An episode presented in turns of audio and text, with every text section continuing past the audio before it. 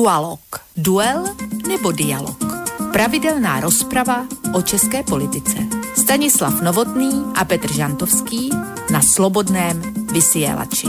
Dualo. Dualo. Dualo. Dobrý večer, vážení poslucháči. Začína sa, ako ste počuli z úvodnej zvučky, relácia Dualog. Dnes to tak celkom nebude úplne platiť, čo ste tam počuli ohľadom Petra Žantovského a Stanislava Novotného, ale o tom si povieme o, o malú chvíľku viacej. Skrátka, v každom prípade vám prajeme príjemný, dobrý, horúci večer. Po kratšej odmoke sa teda opäť hlásime s reláciou Dualog, teda s dvojhodinovkou slova hudby ktorá tematicky vždy cieli na spoločensko-politické udalosti, ktoré sa dejú našich západných susedov v Českej republike a samozrejme nebude tomu inak ani dnes večer. Pretože v Českej republike sa v týchto dňoch naozaj dejú veci veľké. Tí z vás, ktorí žijete v Českej republike, ale taj, takisto aj tí, ktorí ste tu zo Slovenska a povedzme, že politiku za riekou Moravou sledujete len tak naozaj zbežne po oku, Všetkým vám je podľa mňa aj tak zrejmá v tejto chvíli téma nášho dnešného večera, pretože ťažko by sme mohli riešiť niečo iné, niečo možno väčšie, ako sú tie aktuálne protesty občanov proti premiérovi Andrejovi Babišovi. Navyše v podstate nám dnes k tomu pribudla v podstate ešte stále, dalo by sa povedať, čerstvá aktualita z dnešného rána, ktorá hovorí o tom, že kabinet premiéra Andreja Babiša prežil dnes nad ránom hlasovanie o vyslovení nedôvery v Českej poslaneckej snemovni. Toto hlasovanie, ako ste mnohí viete, iniciovala opozícia predovšetkým jednak preto, že premiér Českej republike, republiky, prepačte, je trestne stíhaný a takisto aj pre predbežné audity Európskej komisie, ktorá hovorí o možnom Babišovom strete záujmov. Poďme si vypočuť, čo k tejto veci hovoria jednotliví nie len opoziční poslanci, ale budeme počuť aj iných samozrejme. Dáme si to pekne po poriadku. Začneme, začneme predsedom opozičnej ODS Petrom Fialom. Tak pojďme na to. Nemůžeme mít premiéra, který má takový střed zájmu, jaký má Andrej Babiš, který je podezřelý z toho, že eh, neoprávněně čerpal dotace pro svoje firmy. Hrozí to, že to budou platit občané České republiky. Ale premiér, a je tu spousta dalších problémů kolem osoby Andreje Babiše. A, a my jsme udělali to, co jsme eh, udělat měli a museli. A já jsem apeloval i ve svém vystoupení v poslanecké sněmovně znovu a ještě jednou na sociální demokracii a ptal jsem se, kde jsou pro ně hranice. Jestli jim nevadí, že máme premiéra, který je obviněný, bude obžalován pravděpodobně, který má takový to střed zájmu, na který budou doplácet čeští občané. Já myslím, že všem ostatním to vadí. A premiér České republiky s těmito problémy nemůže dál být ve funkci. Kdyby jsme tady stáli před několika lety, tak se o tom vůbec nebavím, že je jasné, že takový člověk nemůže zůstat ve funkci premiéra ani 24 hodin. Sta tisíce lidí, kteří vyšli do ulic, mají obavy o právní stát, o kvalitu právního státu a je zjevné, že Andrej Babiš ukazuje, že vůbec nechápe rozměr toho problému, který kolem něj je. A to všechno jenom dokazuje to, že máme pravdu, že Andrej Babiš nemá být nadále premiérem České České republiky. Tolko teda predseda opozičnej ODS, pán Petr Fiala. Pojďme si vypočuť aj predsedu TOP 09 Miroslava Kalouska.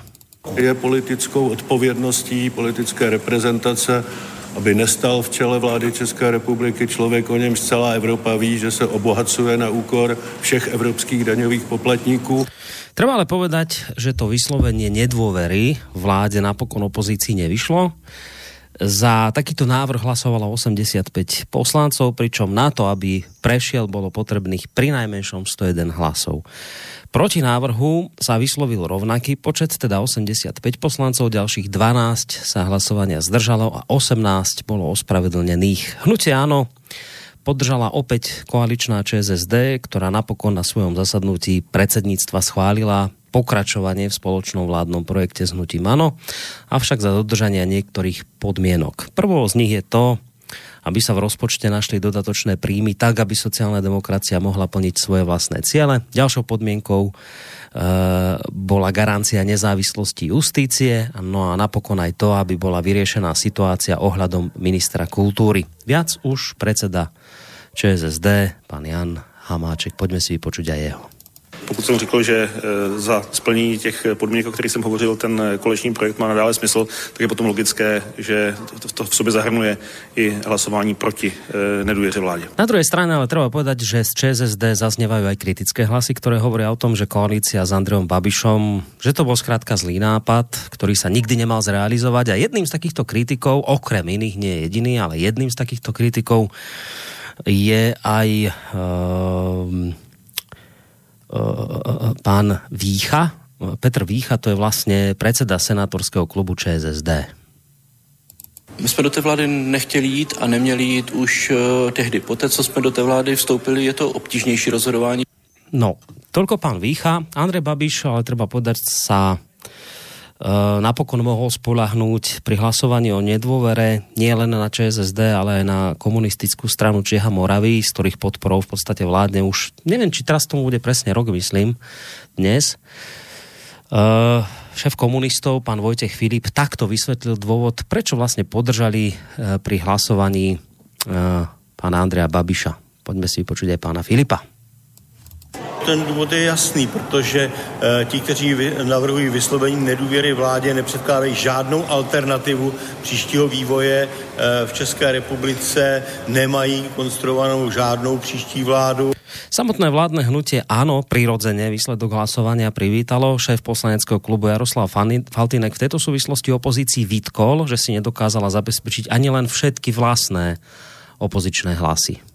Opozice má 92 hlasů v poslanecké sněmovně, ani je dneska nevyužila a 85 hlasů pro nedůvěru vlády podle našeho názoru není příliš dobrý výsledek. Samozřejmě k celé této záležitosti sa vyjadril aj premiér Andrej Babiš, podľa ktorého neexistuje momentálne vôbec žiaden relevantný dôvod na jeho odvolanie, pretože okrem iného České republike sa hospodársky mimoriadne dobre darí, možno tak, ako sa jej nedarilo za posledných niekoľko desiatok rokov. Vláda pracuje, plní program, pracujeme pro všechny naše občany, máme výsledky, jsme na tom velice dobře. No a pokiaľ ide o najnovšie aktivity opozície, v tých má Andrej Babiš jasno. Pokus o destabilizaci naší země. To je proti zájmům občanů naší republiku. To je proti zájmu všech. Andrej Babiš pripomenul opozícii, že ak by padla vláda, tak by vlastne došlo k paralizovaniu celej krajiny. Pokusy opozície vysloviť nedôveru vláde pokladá síce za legitímny nástroj politického boja, ale osobne, ako hovorí, mu veľmi nerozumie. Vyjadril sa aj k dotáciám, problémovým dotáciám, ktoré získala jeho firma, ale v této súvislosti odmietol akékoľvek ich zneužívanie, pretože na udelovanie dotácií podľa svojich slov nemá vplyv. Taktiež zdôraznil, že auditné správy Európskej komisie boli doručené veľmi čudným spôsobom. Opozícia sa však po vyslovení nedôvery nevzdáva a už teraz avizuje, že je len otázkou času, kedy bude opäť premiérovi vyslovená nedôvera budete počuť na záver tohto môjho úvodu opäť predsedu ODS Petro Fialu, po ňom e, šéf Pirátovino Ivan Bartoš a nakoniec aj podpredsednička TOP 09 Markéta Pekarová Adomová, tak si ich poďme vypočuť na záver. Opoziční politické strany, jejich zástupci tady stojí a které vyvolali to hlasování o nedůvěře, jsou připraveni nadále v této věci spolupracovat. Dříve či později bude Česká republika mít finální znění auditu Evropské komise s tím finálními korekcemi na eh, čerpání dotací firm, které jsou uklizeny ve svěřenských fondech. A my tuto situaci budeme řešit znova. I kdybychom měli překonat tento 17-hodinový maraton ještě dalším, jsme k tomu připraveni a rozhodně v tuto chvíli to nebereme jako věc, která byla zbytečná, která nebyl, nemusela proběhnout. Treba ešte na záver dodať, že hlasovanie o nedôvere Andrejovi Babišovi bolo minimálne doteraz. Akým si, dalo by sa povedať, vyvrcholením série protestných zhromaždení občanov, ktorí už dlhšiu dobu dávajú najavo svoj nesúhlas a rozhorčenie z toho, že krajinu vedie premiér, ktorý má na krku vážne obvinenia z obohacovania sa. V nedelu sa v tejto súvislosti, ako ste viete, konala na Pražskej letnej pláni demonstrácia, ktorá prilákala to číslo sa rôzni od 200 do 250, niekde som čítal, že skoro 260 tisíc ľudí. Bola to aspoň pre túto chvíľu akási bodka za sériou demonstrácií za nezávislosť justície a za odchod premiéra Babiša, ako aj ním dosadenej ministerky spravodlivosti Marie Benešovej, ktorá vystriedala koncom apríla do vtedajšieho ministra Jana Knežinka. Ten oznámil mimochodom svoj úmysel odstúpiť deň potom, čo prokuratúra informovala o návrhu na podanie žaloby v kauze rekreačnej firmy Čapí hnízdo, v ktorej ide o údajné zneužitie európskych dotácií a kde medzi obvinenými figuruje aj Andrej Babiš, ale ako som hovoril, ten celý prípad označuje za politickú kauzu. Organizátori zo spolku Milión chvíľok pre demokraciu sa však e, v priebehu zhromaždenia e, nechali počuť, že plánujú aj ďalšie demonstrácie, že touto veľkou demonstráciou na letenskej pláni alebo na letnej to neskončilo, že teda budú pokračovať a ak som to dobre zachytil, tak myslím 21. septembra by mala byť ďalšia veľká demonstrácia, respektíve 16.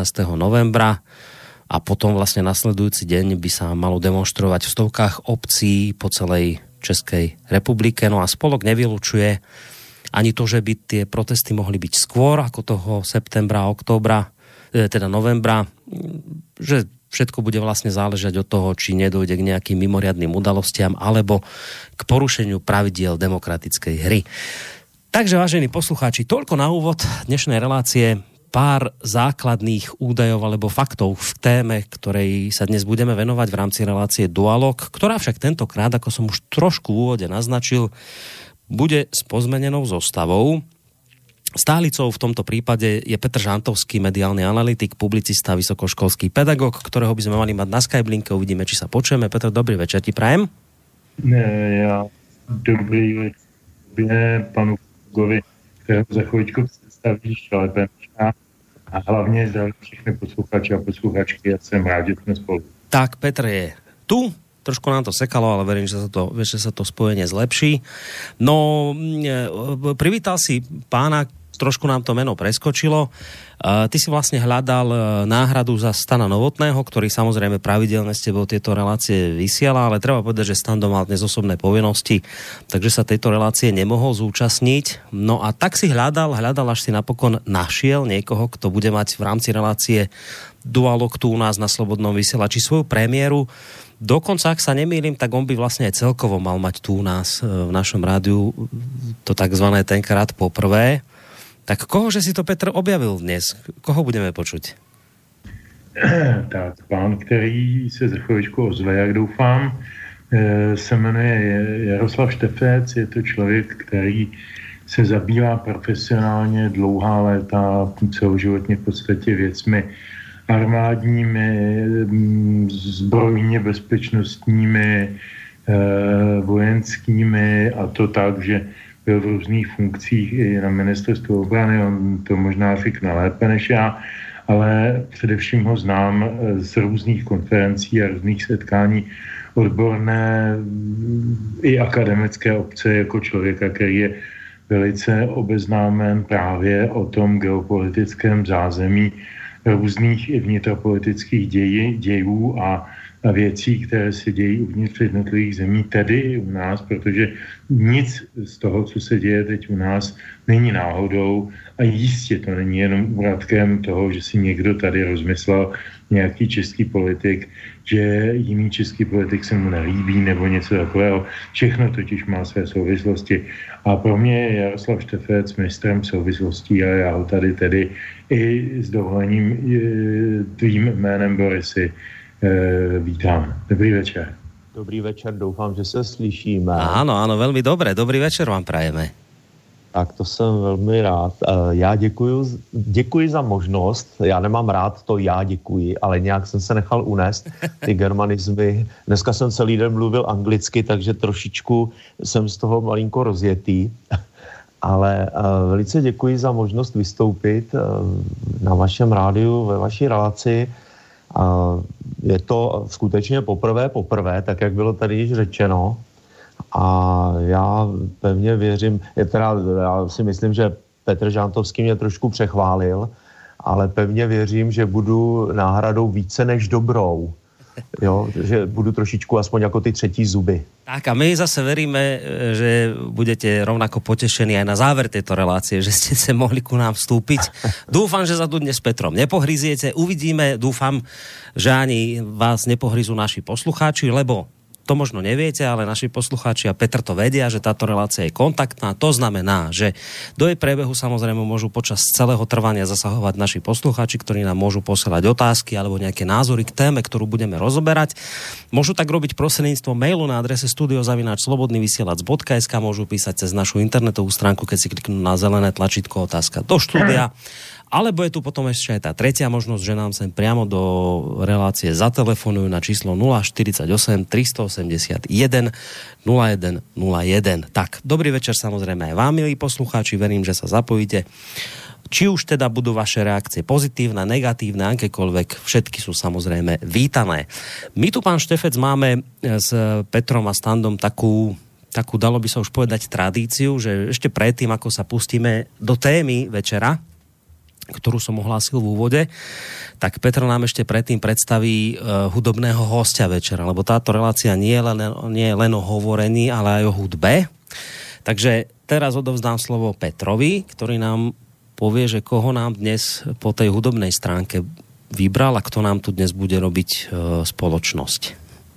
Tak vzhledem k tomu, že jsme e, se budeme bavit, a já to rovnou řeknu, e, řeknu slovy nehledanými o takovém tom, tom českém kocourkovství politickém, které kdyby nebylo, kdyby nebylo k pláči, tak je k smíchu.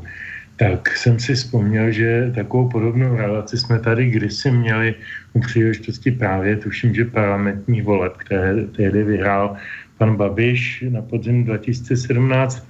A pokud já si dobře vzpomínám, tak jsem tam tehdy vybral pár písniček od klasiků, eh, klasiků českého, české politické satiry Voskovce a Vericha, osvobozeného divadla. A já jsem při této příležitosti mě nenapadlo nic lepšího, než sáhnout do stejného e, zdroje, vytáhnout čtyři písničky z osvobozeného divadla, které se tak či onak vztahují k politice, politickému boji, k tomu českému hádavo, k té hádavosti, řevnivosti, neschopnosti se dohodnout a konec konců také kreativitě všech věcí, které se kolem nás dějí.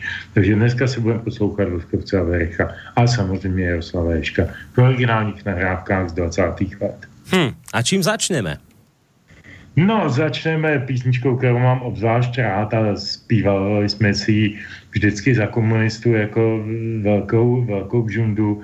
E, jmenuje se Tři strážníci.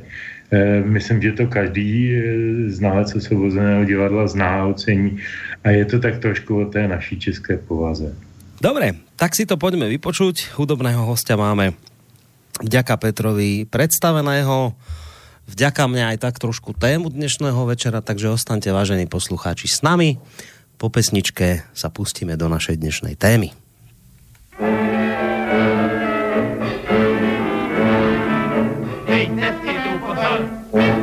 Nehádejte se, prosím vás. Nehádejte se, prosím vás. Nehádejte se, prosím vás, teď. Bo, bo, bo, kdo se hádá? Já to nejsem. Dejte pokoj, nebo vám tu na mou duši vrazím jednu hned. Přes hubu, kdo tam půjde? Já tam nejdu. Jděte tam vy. A tam jde No tak půjdeš, nebo nepůjdeš? Nebudu. No tak paní, tak se o tom dohodneme po půlnoci. Před strážnici stáli trojklící. Tři strážníci asi ve tři v noci. Strážníci tři byli v rozepři. Kdo zůstane hlídat na strážnici? A že se nepohodli, neměli pohodlí. Před strážnicí stáli plačící, na ulici sami ti strážníci. Zatím,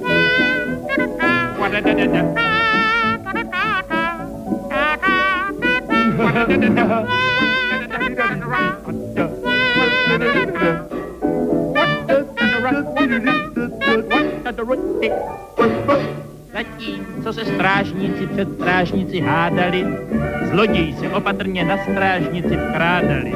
Lehli si do postelí a dlouho, dlouho mysleli, proč se asi ti strážníci nehádají na strážnici. Zatímco se zloději ke spánku ukládají, strážníci raději před strážnici hádají. Dejte si tu pozor. Nehádejte se, prosím vás. Nehádejte se, prosím vás. Nehádejte se, prosím vás, teď. Bo, bo, bo, kdo se hádá? Já to nejsem. Dejte pokoj, nebo vám tu na mou duši vrazím jednou hned. Přes zubu, kdo tam bude? Já tam nejdu. Jděte tam vy. Aj tam on, no tak půjdeš, nebo nepůjdeš. Nebudu. No tak paní, tak se o tom dohodneme po půlnoci.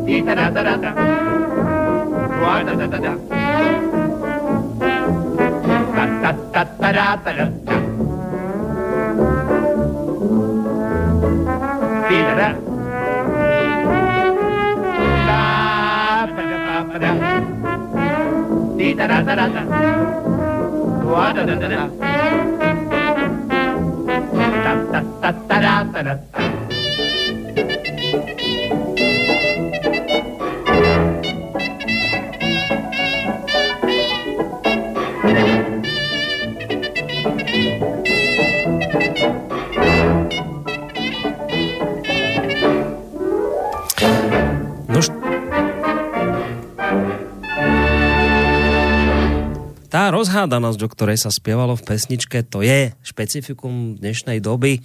Boli by sme veľmi nespravodliví, keby sme tvrdili, že to je len nejaké české špecifikum alebo niečo také typicky české.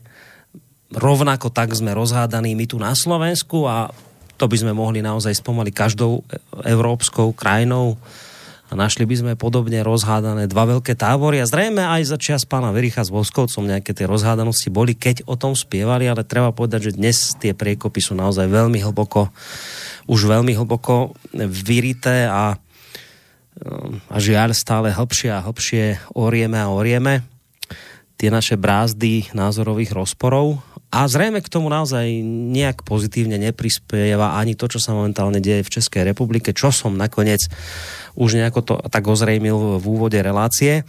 Aby som už teda dlho nerečnil, lebo pozerám, pol hodinku máme pomaly za sebou a ešte sme nič nepovedali, tak do toho vstúpime takzvané in media zres, hneď teda rovnými nohami.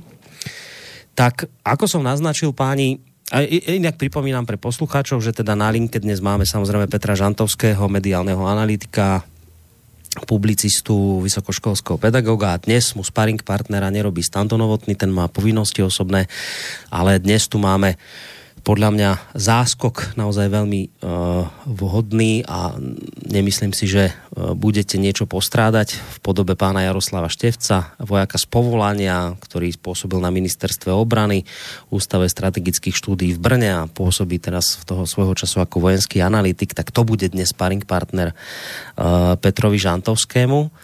Takže ja som vlastne hovoril o tom, čo sa udialo dnes ráno a vôbec čo sa deje v posledných dňoch u vás v Českej republike. Andrej Babiš, ako sme sa dnes teda dozvedeli, ustál hlasovanie o nedôvere. Opozícia neúspela s týmto svojím, s týmto svojím návrhom, ale to nie je nič veľ, veľmi prekvapivé, to sa viac menej všeobecne očakávalo. Tá moja otázka smerom na vás obi dvoch a asi by som začal Petrom, keďže je domáci pán a potom pán Štefec. Um, tá moja prvá otázka, tak to, čo sa dnes udialo ráno, že, že premiér Babiš to ustál, tak je to dobrá správa pre Českou republiku, alebo nie? Peťo.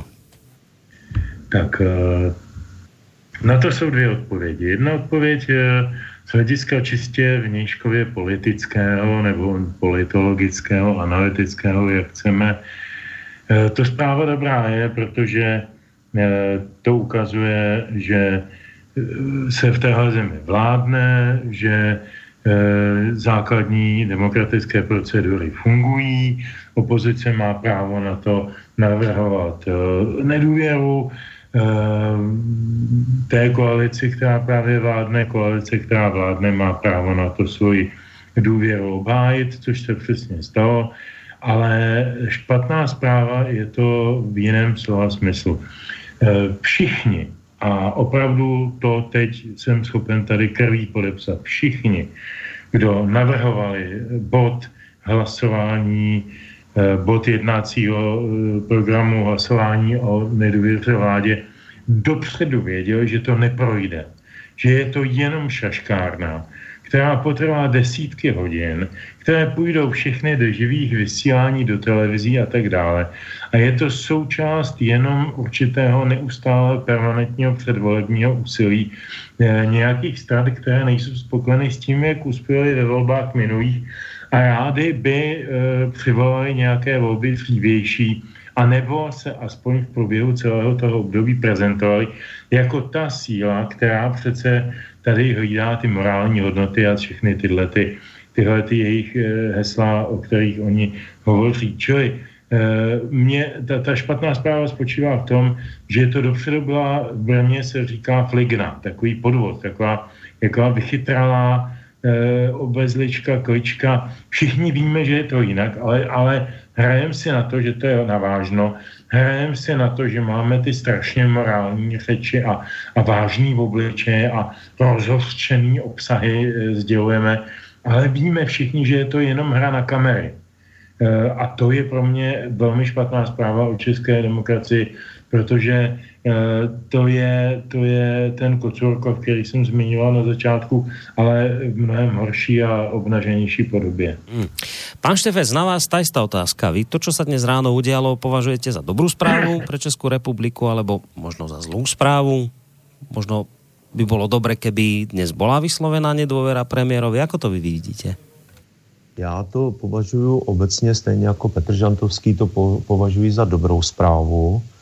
A protože ono, ten problém samozřejmě je daleko hlubší. On eh, Petr nastínil některé věci, ale já si myslím, že je to vlastně projev, eh, to, co se stalo, to vyvolání hlasování o nedůvěře vládě, která, o kterém se vědělo dopředu, že to samozřejmě nemůže projít. Uh, ono se říká, hovoří se o politické, mluví se o politické scéně. A ono skutečně eh, to je na té politické scéně, to tak funguje. Od těch politiků se víceméně chce, aby tam přišli, eh, pokud možno střízliví, aby eh, řekli nějaká ta svoje slova pro svoje příznivce, nějaké repliky, aby jim řekli, které oni očekávají.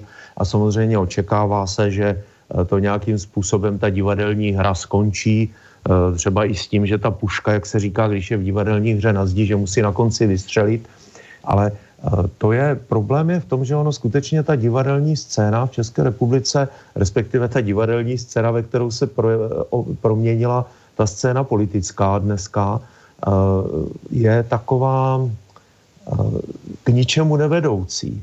Ano, oni říkají svoje repliky, eh, ale konce to nemá, puška stále vysí na zdí, nestřílí se z ní, nic se neděje, není to navážno je to, já si myslím, že tady ta příčina je daleko hlubší a spočívá v tom, že my vlastně eh, v České republice jsme skutečně pomaloučku, polehoučku přecházíme eh, z té situace, kdy opravdu jsme ty věci brali vážně, eh, kdy politika byla vážná věc, politici byli vážní pánové, a ještě před nějakými 15-20 lety se to tak bralo. Dneska se dostáváme k tomu, že ta politika je jenom dě, zdánlivé dění, které vlastně nic nevypovídá o e, realitě v zemi a v podstatě, kdyby tam ti politici nebyli, tak by se v té zemi vlastně téměř nic nestalo, protože my jsme dva měsíce neměli ministra zahraničí. A to je katastrofa.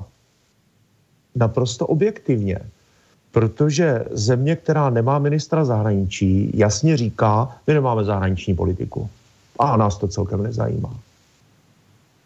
A kdyby jsme neměli ministra, my jsme měli ministra obrany, máme dokonce světový rekord, měli jsme ministra obrany uh, pouhých 8 dnů. To je snad světový rekord, uh, kdy ministr obrany uh, v délce setrvání ve funkci. A ta politická scéna vlastně je průmětem dění v zemi, v naší zemi, a není to jenom v naší zemi. Sledujeme to téměř v celé Evropě kdy navenek věci fungují. Zdá se, že mluvíme o demokracii, zdá se, že jsme demokratická země, mluvíme o právním státu, zdánlivě jsme práv, právní stát, ale ta demokracie se začíná vytrácet. Eh, davy v ulicích volají po odstoupení vlády, chtějí eh, změnit, zlomit výsledky demokratických voleb. A vlastně nic se neděje.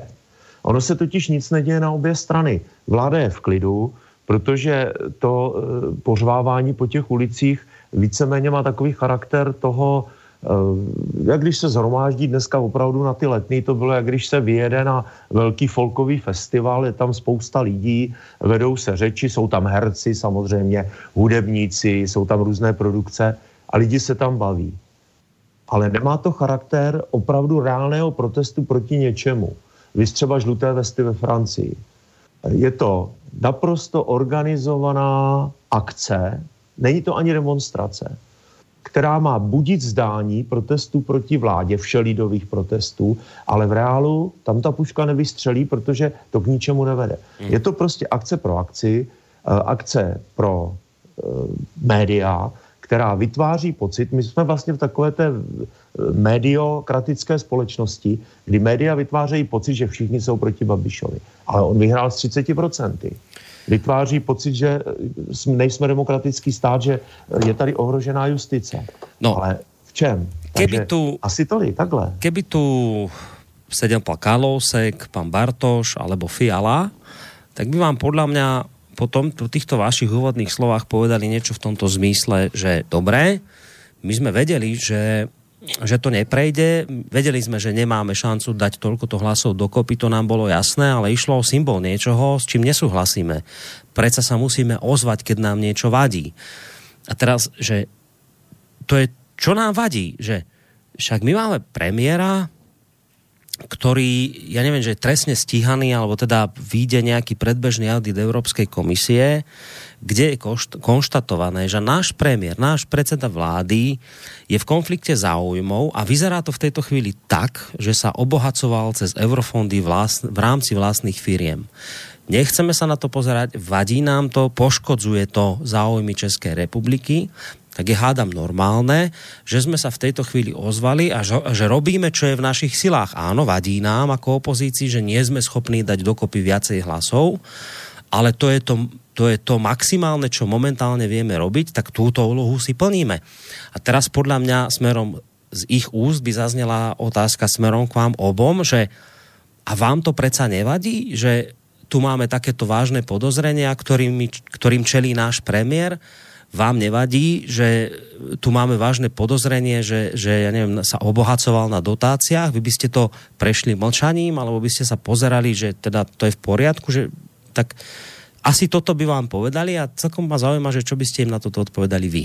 Nebudem vás vyvolávať ako v škole, kto chce, môže samozrejme reagovať. Na to bych odpověděl jedno. Ano, máme tady vážné podezření, ale žijeme ve, v právním státě. A na člověka, který je podezřelý, ale není odsouzený, se pohlíží jako na člověka nevinného. Dobře, nechť má slovo justice, nechť to vyšetří policie a nechť se řekne ano, ten člověk se obohacoval, porušil zákony České republiky zásadním způsobem a tak dále. E, možná jste postřehl, když na začátku probíhala e, ta, ty, probíhaly vstupy těch politiků, Eh, počínaje panem Fialou přes pana Kalouska, pan Filip a podobně, teda pana Filipa teď vynechám, ten mluvil o něčem jiném, ale tak se to všechno hemžilo. Eh, možná budou vracet, eh, je tady podezření, čili je to všechno postavené na určitých jakoby indicích, které ale nejsou naprosto reálně potvrzeny. Není, neexistuje tam do, dokud není skutečný důkaz, dokud soud nerozhodne, dokud, eh, i dokonce, když padne, eh, i když padne žaloba, tak v právním státě přece není možné, i když to je premiér, pokud je premiér, sil, pokud je premiér silný v kramflecích, samozřejmě je logické, že opozice na něj bude útočit.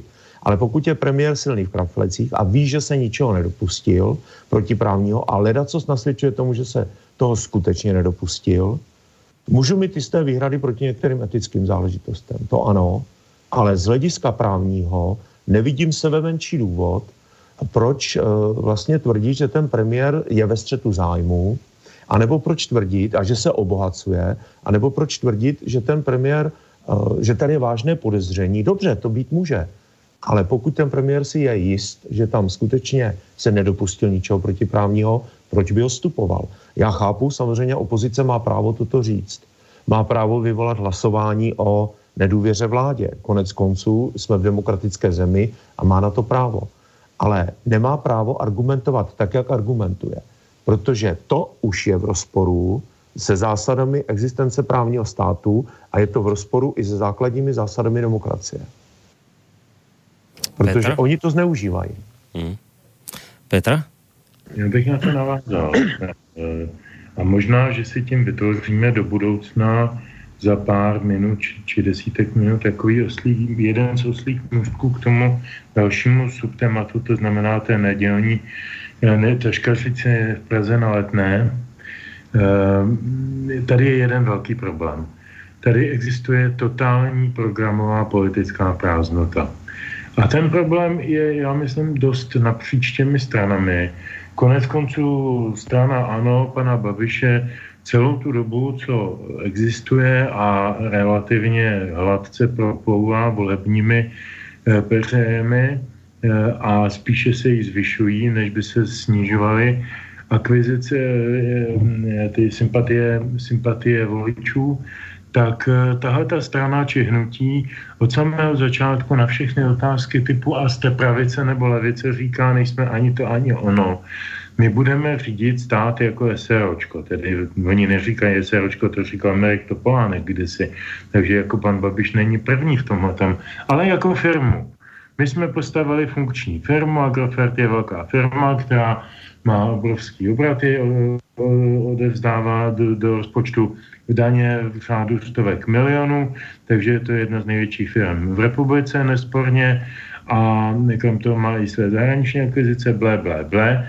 Takže budeme, eh, a slibovalo to, a konec konců to plní po svým způsobu, eh, budeme řídit stát jako firmu. O nějaké ideologii, o tom, jestli eh, je zajímá to či ono, jestli je zajímá nějaká preference v sociální politice, jestli je zajímá preference v kulturní politice, no to už vůbec ne, nebo v jakémkoliv jiném, jakémkoliv jiném sektoru občanského života, tak to jsem od nich nikdy neslyšel. Dokonce jsem od nich nikdy neslyšel ani názor na zahraniční politiku.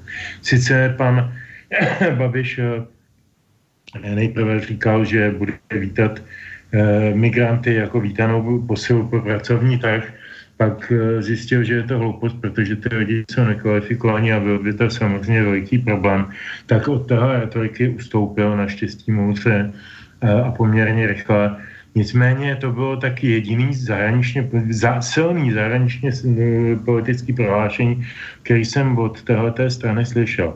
Ale to je vládnoucí strana, která vládne ještě relativně úspěšně. A teď si vezměme ty strany, které vládly předtím, jako například ODS a TOP 09, které vládly pod panem Nečasem třeba, eh, ne relativně, ale naprosto dokonale neúspěšně. Eh, za nimi je tady, za, za těmi partami Topolánků a Nečasu, jsou tady jenom trable typu solární biznis, eh, to ještě bude problém, to ještě, to ještě bude kauza, to nás všechno teprve čeká, protože solární biznis bude problém evropského formátu, uvidíme, jo, ale budeme se o tom povídat jindy. Každopádně nic jiného než obrovský biznesy, Eh, tady nevznikaly, ačkoliv polovina těch lidí měla plná ústa ideologie. Poslední ideolog v české politice je do jisté míry Miloš Zeman a do vysoké míry Václav Klaus.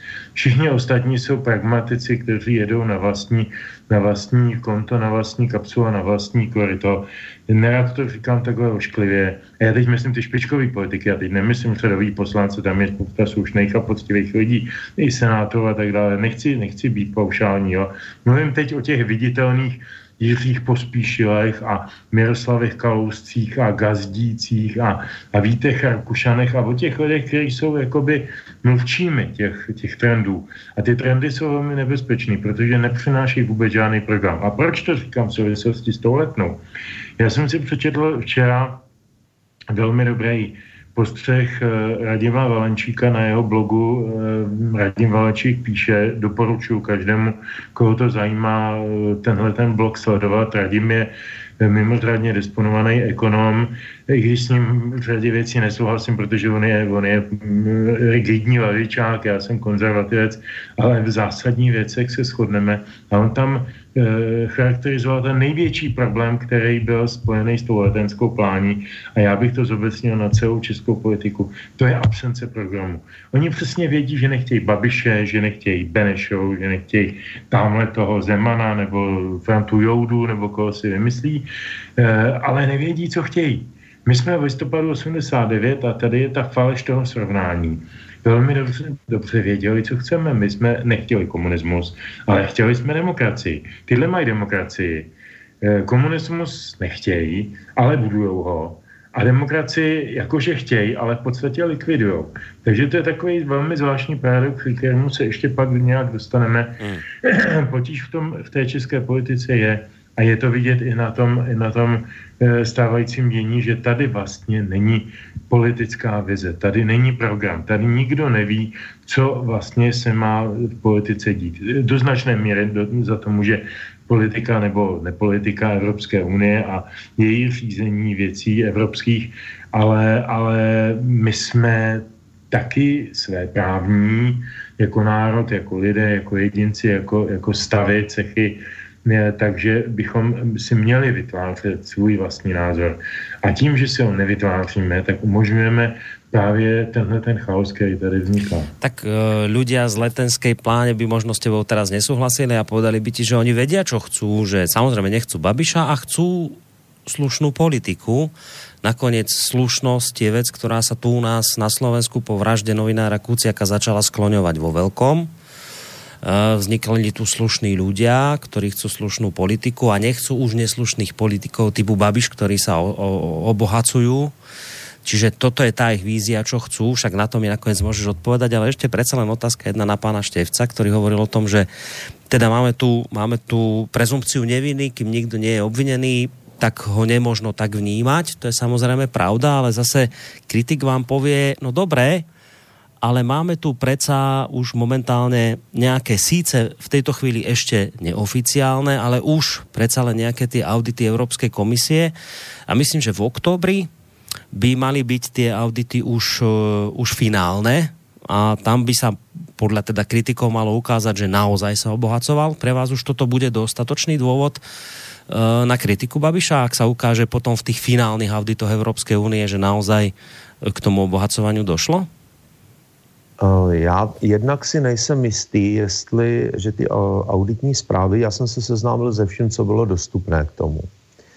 Uh, nejsem si jistý za prvé, že ty zprávy vznikly přímo v Evropské komisi jako výstup nějaké analýzy, protože jsou příliš české v úvozovkách. To znamená, oni obsahují velmi specifické věci, které ukazují na to, že ty zprávy psal spíš někdo v Čechách. A to je první věc. A druhá věc, oni, ano, na to navazuje, ta, to konstatování Evropské komise, ale to je obecné, a oni říkají, podívejte se, uh, máme tady problém, který se táhne prakticky všemi evropskými státy v současné době a je to zneužívání dotací. A, ale on, tam se nepíše, že Babi zneužívá dotace a obohacuje se. Tam nikde nic takového nenajdete v těch uh, takzvaných auditních zprávách. To jsou zprávy, které jsou, jak, které popisují, ano, převzali nějakou retoriku, převzali, protože obecně se mluví o tom, že někdo z České republiky napsal uh, toto jakoby obžalobu Babiše a poslal to na Evropskou komisi anonymně. Takže se nám to vrátilo, ale je k tomu přidané skutečně takové to ano, krade se. Je to ve stylu ano soudruzi, adresná kritika, krade se, ale soudruzi to sami pochopí. V tomhle stylu. Skutečně je to takto psané. Aspoň já z toho mám ten pocit a nemyslím si, že to je úplně dobře. A není to skutečně, já, mě by zajímalo opravdu, kdyby se ty audity, pokud se budou dělat, tady totiž došlo k jedné věci. Všechny peníze, které dostal, eh, které šly k Babišovi nebo ke komukoliv jinému v České republice, musí projít poměrně složitým systémem schvalování. Ten systém schvalování je několika úrovňový a ty peníze v konečné fázi odejdou s dobrozdáním, že ano, ty peníze musí být, mohou být nějakým způsobem čerpány, musí být splněny konkrétní podmínky, ty podmínky musí být doloženy a samozřejmě musí se na tom v první řadě podílet ten, kdo eh, to nějakým způsobem investoval a musí tam mít eh, určitý podíl v tom poměrně vysoký a podobně. Když se mu Babišovu, eh, Babišovu kauzu Čapí hnízdo, Jednalo se o 50 milionů, které jen tak Andrej Babiš už vrátil do toho Bruselu, ačkoliv vyloženě nemusel, ale vrátil to. A těch 50 milionů byla v podstatě jedna necelá desetina toho, co on skutečně investoval v tom Čapím hnízdě sám, co tam skutečně ten Agrofert proinvestoval. A těch 50 milionů prostě požádal o dotaci, ta firma, na kterou to převedl, požádala o dotaci a tu dotaci dostala. Byla ta dotace schválená, tehdy tuším, e, ten, kdo zatím, e, kdo to, přes to procházelo, byl politik ODS, teď si přesně nevybavuju to jméno, ale vlastně prošlo to všemi těmi koly a ta dotace byla schválená. A ještě kromě toho bych rád podotknul, že to čapí hnízdo mezi tím na daních odvedlo daleko víc než těch 50 milionů, protože firmy Andreje Babiše jsou proslulé tím, že platí řádně daně, odvádějí sociální a zdravotní a fungují. A e, já, respektive oni to dneska nejsou vlastně firmy Andreje Babiše, ale jsou to firmy, které jsou v určitém svěřeneckém fondu a já nepředpokládám, že by politici, že by milionářští politici jako Miroslav Kalousek, který ovšem bude tvrdit, že je chudý jako kostelní myš, nebo jiní, například Mirek Topolánek, který už dneska není v politice, ale rád by se tam vrátil, že budou po Andreji Babišovi chtít, aby se toho majetku dobrovolně vzdal a rozdalo chudým. Protože to tež bych mohl říct, hele Mirku Kalousku, rozdej svůj majetek chudým, respektive ten majetek, který si převedl v tichosti na svou ženu a, a na další členy své rodiny. Uh, hele Mirku Topolánku, chceš do politiky? Fajn, rozdej majetek chudým. Šli by do toho? Uh, to je ten základní problém. Ano, tady se něco vymyslelo, vy, vygenerovala se a vyfabulo, vyfabulovala se určité kliše, vyfabulovalo se a teď to kliše se neustále omílá kolem dokola. A ty a, útoky na Andreje Babiše, když si začaly korunovými dluhopisy, když se to obracelo proti Kalouskovi, tak se to v tichosti vytratilo. E, objevila se kauza Čapí hnízdo, ta se teď v podstatě v tichosti vytratila, i když se o tom pořád mluví, protože už to není kauza. Takže teď jsou to dotace pro Agrofert a výměna ministra, e, ministra spravedlnosti. To jsou dlouhodobě udržovaný tlak na Andreje Babiše, který má způsobit něco, aby on fungoval v určitém směru. A je tady celkem zřejmé, že ten směr, který má Andrej Babiš v úvozovkách jít, je směr pro evropský tvrdě. A je to obecně vidět ve všech zemích V4, že tyto trendy se tady začínají prosazovat. Začalo to v Polsku, běží to v Maďarsku, na Slovensku, u nás. Ehm, já se zeptám, co je to slušná politika? Ehm, Mluvili jsme o slušné politice. Eh, ano, já jsem pro slušnou politiku, ale slušný politik uh, není onuce. Slušný politik je drsný a tvrdý chlap, který dokáže prosadit svoje a to svoje, pokud možno, tak, aby to bylo ve prospěch daného státu.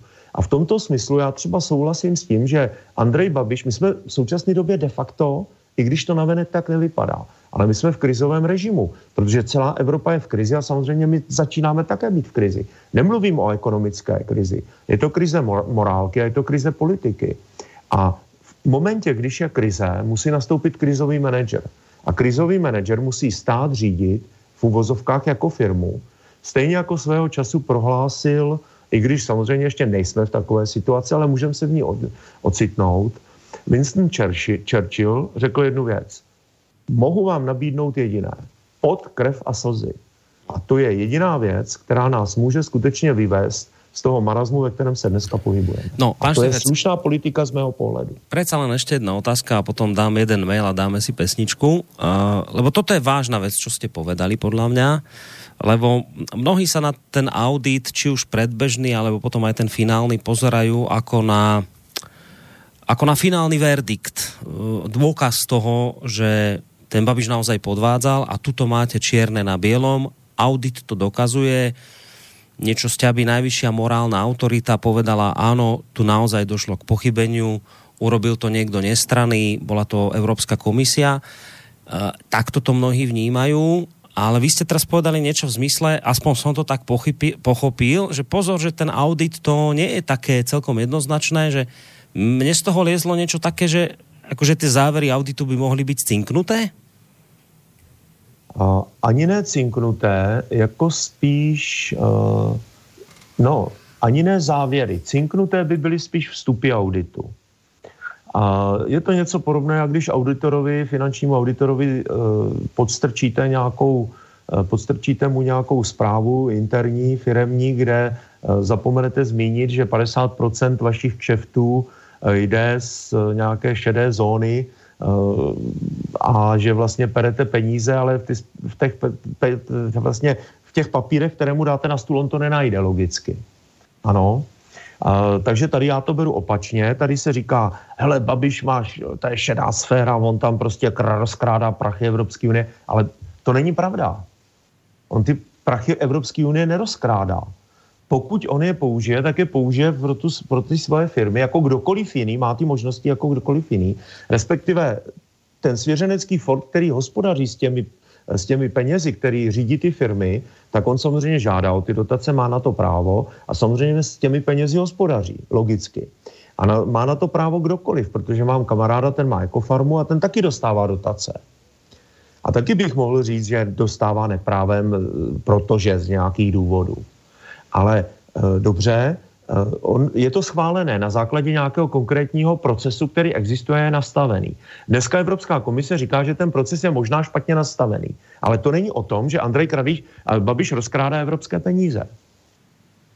Tady je ta chyba zásadní. No, no, ale komise konštatuje... Vstupy, protože no. někdo napsal do Evropy, Andrej Babiš rozkrádá evropské peníze z těch a z těch důvodů a tady máte důkazy. Ale oni v té Evropě řekli, no jo, dobře, ale ono to je všude asi blbě nastavený. No, oni hlavne hovoria o konflikte záujmov, teda, že, že je rozdiel medzi Babišom a vašim kamarátom, lebo váš kamarát nemá takú moc, akú sústredil Babiš, jednak cez svoje financie a potom aj cez ten post, ktorý zastáva. Čiže akoby v tomto smere je problém. Samozrejme nechám ešte aj Petra k tomuto zareagovať, len aby sa mi trošku tu minulo aj z mailov, ktoré mám. E, píše Jaromír, takže tento mail ti prečítam, Peťo, a môžeš naň odpovedať a potom dáme aj pesničku, prípadne aj k tomu, čo sme teraz riešili. Takže píše poslucháč Jaromír, eh, byl som, bol som volič ČSSD a dnes si naozaj neviem v tomto smere rady a preto mám takúto otázku na pána Žantovského. ČSSD opäť podržala Andrea Babiša. Niektoré hlasy tvrdia, a konec koncov púšťali ste to aj e, v úvode vašej relácie, pustili ste pána, pána Výchu. E, niektoré hlasy tvrdia, že by ČSSD urobila pre seba ďaleko lepšie, keby sa už od Babiša od toto neviem prečítať, zkrátka, keby sa od neho otrhla. Čo si o tomto myslíte vy? Tak dobrá. Um, já bych možná uh, začal ještě malou zmínkou k tomu, co říkal pan Štefec, a co znělo před chvíličkou, uh, a to je, uh, že se tady zcela účelově, a to je zase součást určitého Eh, jevu, kterému já, já říkám pracovně Kocorkov, že se tady prostě na, na, navzájem udáváme. Někdo nejdřív to byl pravděpodobně pan Kousek, pravděpodobně my to nevíme, to nemůžeme tvrdit, eh, dal podnět přes si, si jejich topácké poslance na OLAF, OLAF začal něco dělat. Teď zcela transparentně a veřejně Pirátská strana prohlásila, že dala řadu podnětů na Evropskou komisi, aby teda se řešilo jméno eh, Andreje Babiše. Eh, a mm, to je, to, to samo o sobě mě, mě tedy musím říct smrdí. Já to prostě nemám rád. Udavačství je pro mě jako e, fenomen, který nesnesu a, ne, a, to, a to od dětství a celoživotně a za jakých okolností. Eh, jestliže tady existuje čin, který je špatný, jsou od toho nějaké orgány, ať to, ať to zjišťují, ale udávání, whistleblowing a podobné věci, za které bychom měli být chváleni, no nevím, nevím. Ale to je můj osobní názor. A teď k tomu, k té otázce na sociální demokraty. Víte, problém je, že sociální demokrati e, pochodují směrem na smetiště dějin. Oni to vědí, nebo to možná nevědí, nebo si to nemyslí, nepřipouští, já nevím, ale myslím, že většina obyvatel už to ví, o čem svědčí jejich poslední volební výsledky eh, do Europarlamentu, kam nedostali ani jediného člověka, protože, protože jediný slušný a zajímavý typ, který tam za někdy byl, byl Jan Keller a ten odmítl kandidovat, protože už prostě do toho, do toho chlívku e, těmito lidmi nemíní, nemíní vstoupit, protože to člověk, který má svůj, svůj sebeúctu a, a e, držel se tam v tom parlamentu celých pět let, toho, co říkal kdykoliv, kdekoliv jinde tady v Česku a nikdy neměnil názor. Proto ho mám rád, proto si ho vážím a Uh, a dokonce vím, že s panem Štepcem jsme se viděli poprvé osobně na konferenci, na které vystupoval také pan profesor Keller, to jen tak jako drobná usměrná bokem. S těmi, s těmi socany, oni kdyby, te, jako pojďme si to zkusit vymodelovat, jo. Oni opustí tuhle tu koalici, co se stane? No, nestane se vůbec nic, protože si koalice okamžitě sežene podpor v SPD i, hned. Den na to jí tam má. Jako je Okamura na to čeká jak na smilování. Dokonce byl připraven, že už se bude říkat o ministerstva těsně po volbách. Tomu bohužel přikázala Angela Merkelová, protože pozvala Babiše do, do Německa. Tam mu vysvětlila, že má spoustu podnikatelských aktivit v Německu, které má uvěrovány od německých bank a tudíž nemůže mít ve své vlastní vládě něco, co, co německým liberálním demokratům smrdí a jmenuje se to SPD, tedy ne jejich SPD, ale naše SPD partnerská strana Marin Lipenové a podobných. Takže, takže Babiš se vrátil tehdy z Německa e, s konceptem úplně jiné vlády, té vlády, kterou dneska máme, to znamená vlastně menšinové vlády se sociální demokracií a tichou podporou komunistů. Sociální, když by teď, a oni to dobře vědí, musí to vědět, nejsou hloupí. Mnohé z nich znám a opravdu jsou to chytrý lidi. E, šikovný, dlouholetý i z komunální politiky a podobně. Oni přeci vědí, že když odejdou z vlády, tak už tak skončí definitivně. A už opravdu už nikdy, už nikdy po skončení tohoto volebního období si nevrznou. Oni mají teď e, jedinečné dva roky příležitost na to, aby se zbavili svých e, Dinsbírů, svých Maláčových, svých Petříčků, svých Valachových a všech těch europoidních, e, europoidních nepolitiků, Eh, to nejsou politici, že jo? to jsou jenom lidé, kteří rozhazují eh, veřejné peníze, aby sami vypadali jako, jako, jako nositele nebo e, darovatelé dobra. Ale to není peka, to je, to je korytářství, docela jednoduché. E, a lidé to vidí pochopitelně. Tady Maláčová prohlásí paní ministrině sociálních věcí, že ona sice ještě nedostala ty miliardy, které požádala po ministerství financí, ale už ví, za co je utratí. Ježíš Maria, tak já mám nějaký plat, moje žena má nějaký plat, moje dcera je na studiích, tak já si asi tak sečtu, kolik mám příjmy. Jo, a znásobím to tak 50. A řeknu dopředu, no já nemám ten 50 násobek, že jo, ale už vím, za co ho utratím. A na beton trvám na tom, že ho budu utrácet. Takhle postupují sociální demokraté v téhle vládě. Chovají se v ní naprosto hloupě a když náhodou jeden minister, myslím tím ministra kultury, začne dělat dobré věci, tak se ho snaží rychle zbavit. E, to také nevypad, ne, ne, ne, nezní moc pěkně, když vedení strany říká, podmiňujeme vládní spolupráci tím, že prezident s premiérem odvolají našeho ministra to je, a jenom proto, že prostě na ulici řve 10 herců, eh, on nám ruší, nebo 10 nějakých umělčíků, on nám ruší pana generálního ředitele, který nám vystavuje naše díla a dostáváme za to hromady peněz, no a to se nesmí, že jo.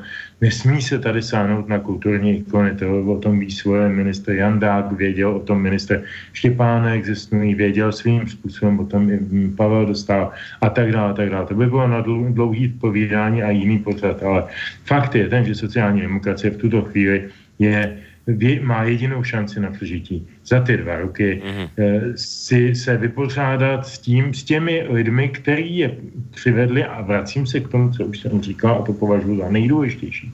Do téhle té programové krize, protože sociální demokracie nemá žádný program. No. Dnešní sociální demokracie vůbec neví, co chce. A v tom je ten problém. No, ale... Neví to ani její volič. Ale já vím, co od teba chcem a chcem od teba pesničku číslo 2, tak pod na ňu.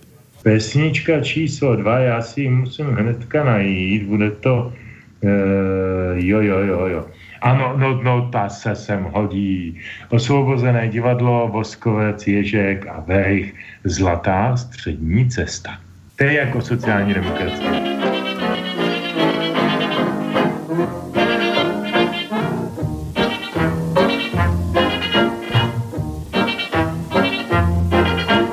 Oslův dět svému vnuku naposled podal ruku, zafuněl a pak děl sválej za nevěstou. Strejček vůl, teta kráva, každej půl rady dává. hochu můj, Postupuj zlatou střední cestou. Půl připojil suše, je to cesta má. Každej po ní kluše je vyšlapaná. poslouchej, Bučí kráva, jdou se dej, ta je pravá, seš mladej, seš hloupej, já jsem stará kráva.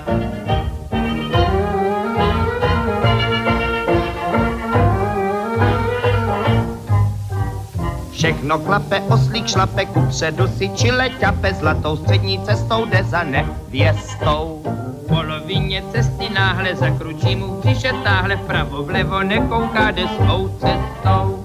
Zlatá střední cesta je vyšlapaná, Ale tráva po krajích je vyžraná. ne všichni osly, co tu šli, vypásli všechno, co našli, poslední stéblo trávy sluply krávy. Chudák posel hladem tmožen už nemůže dál.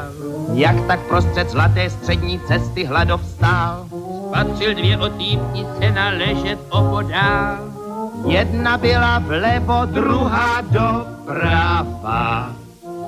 Cesta vede středem, to je otrava. Tam pak já chudák dám svou oslí ušatou hlavu. Když nemám na cestě vůbec žádnou potravu. Přece řekla kráva, že ta pravá Je zlatá střední cesta.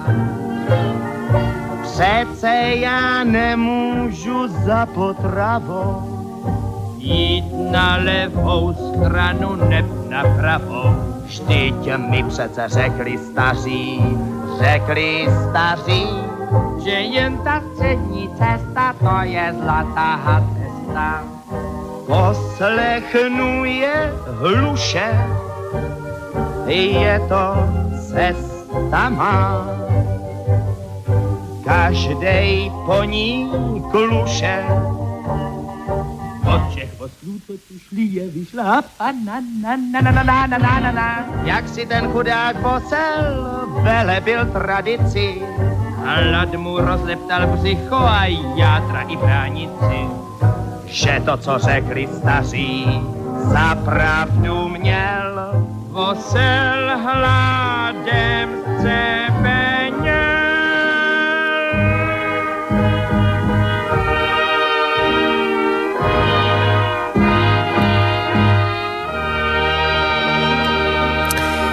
No už dobrá otázka je na pána doktora Ludvíka Nábielka, primára Bansko-Bystrickej psychiatrie, s ktorým sme sa nedávno uh, zúčastnili odovzdávania kraveriových cien, za ktoré samozrejme ďakujeme Petrovi Žantovskému.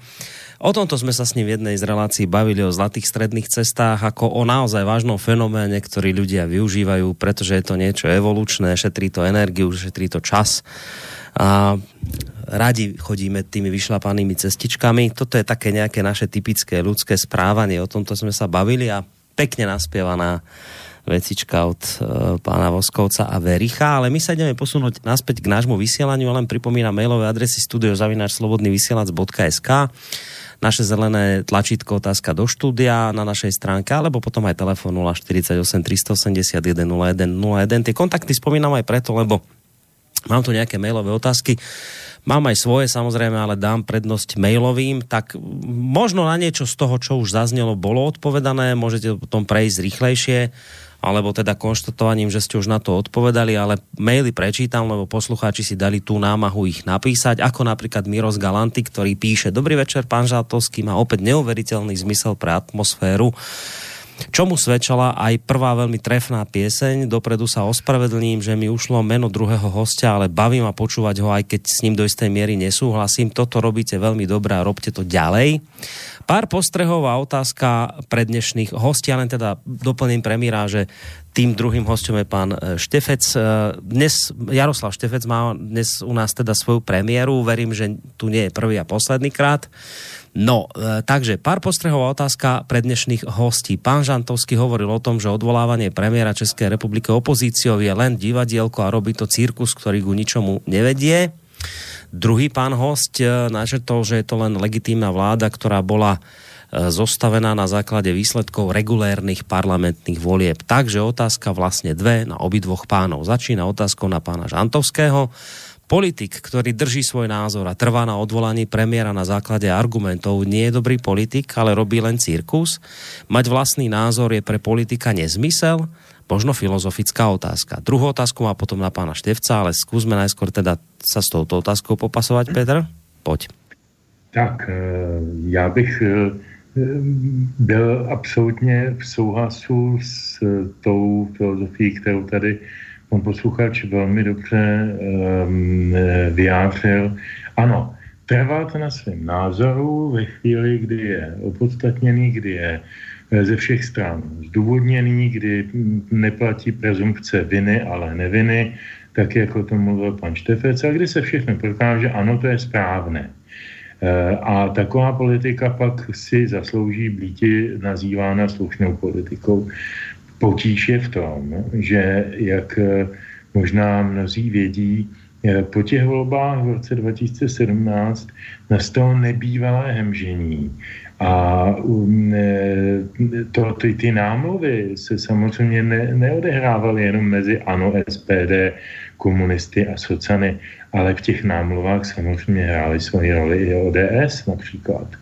E, možná ne, a samozřejmě KDU ČSL, možná ne Piráti, tím si nejsem jistý, my, myslím si, že ne, ale, ale e, kdyby e, v listopadu, v říjnu, když se sestavovala vláda 2017, Eh, ta první, anebo potom ta druhá eh, jarní, eh, kdyby Babiš přišel do ústředí ODS, do Tuhářské ulice a řekl, milý pane doktore, profesore, magistře, PhD, Fial, tady máte ministerstvo pro vztahy k sudetoněmeckým krajanům, protože on má ty sudetoněmecké krajiny rád, tak dejme tomu zahraniční ministerstvo, tady máte ministerstvo vnitra, tady máte ministerstvo pro, pro menšiny, to by mohl vést třeba pan Kupka a tak dále, eh, tak oni by mu možná i tu ruku políbili. Já to záměrně říkám takhle ošklivě a, a ironicky, ale vím, že snad s výjimkou paní Němcové nebo několika málo jedinců tam určitě nebyl eh, absolutní stoprocentní rigidní odpor o tom projedna, jednat s Babišem o budoucím ustavení vlády. E, co, na co se narazilo samozřejmě ve chvíli, kdy se tam objevil Okamura a jeho SPD, tak to je samozřejmě pro ODS červený hadr. Ale z hlediska čistě pragmatického politikaření není ODS o nic lepší ani horší než všechny ostatní strany. A je Konec konců v politice to vždycky tak je, že se někdo s někým dohodne. Podívejte se v Německu několik desítek let, několik desítek let, jednak v 70. letech a pak v těch posledních letech Eh, byly velké koalice SPD a, a té pravicové dvojkoalice CDU, CSU. Nikoho to neporošovalo. Podstatné bylo, že se v Německu vládlo, že ekonomika existovala, fungovala a Německo mělo mezinárodní prestiž. O nic jiného totiž v politice nejde, než o tohle, o čem mluvím. Takže já si myslím, že eh, oni se některé věty hezky říkají a některé etické pravidla se hezky připomínají ve chvíli, kdy tím nemůžu nic ztratit, protože už vím dopředu, že tuhle ty dveře jsem si zavřel a tady tudy moje další politické kroky nepovedou. Uh, otázka na pána Števca pre druhého hostia. Myslíte si, že občianská povinnosť je len v parlamentných voľbách a keď sa ukáže, že premiér a prípadne vláda že nezastupuje vôľu občanov počas ich volebného obdobia, že ľudia majú alebo nemajú právo vyjadriť protest, hlavne keď sú indície a správy OLAF, že premiér zneužíval eurofondy a správa sa veľmi korupčne ako oligarcha. Dlhší mail, ale veľmi ďakujem za odpoveď a budem so záujmom počúvať. Miro z Galanty sa vás toto pýta. Mám, mám pocit, že toto sme už riešili ešte pred pesničkou, ale však môžete sa k tomu pár vetami samozrejme vrátiť.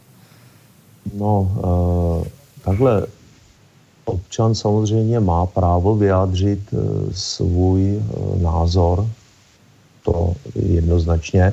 A rozhodně to není žádným způsobem vlastně limitováno pouze tím, že člověk by měl jít jednou za čtyři roky nebo respektive častěji, když si vezmu nějaké ty další volby, které probíhají, kromě těch parlamentních, samozřejmě senátní nebo eh, potom obecní volby a tak dále. samozřejmě člověk má plné právo vyjádřit svůj názor.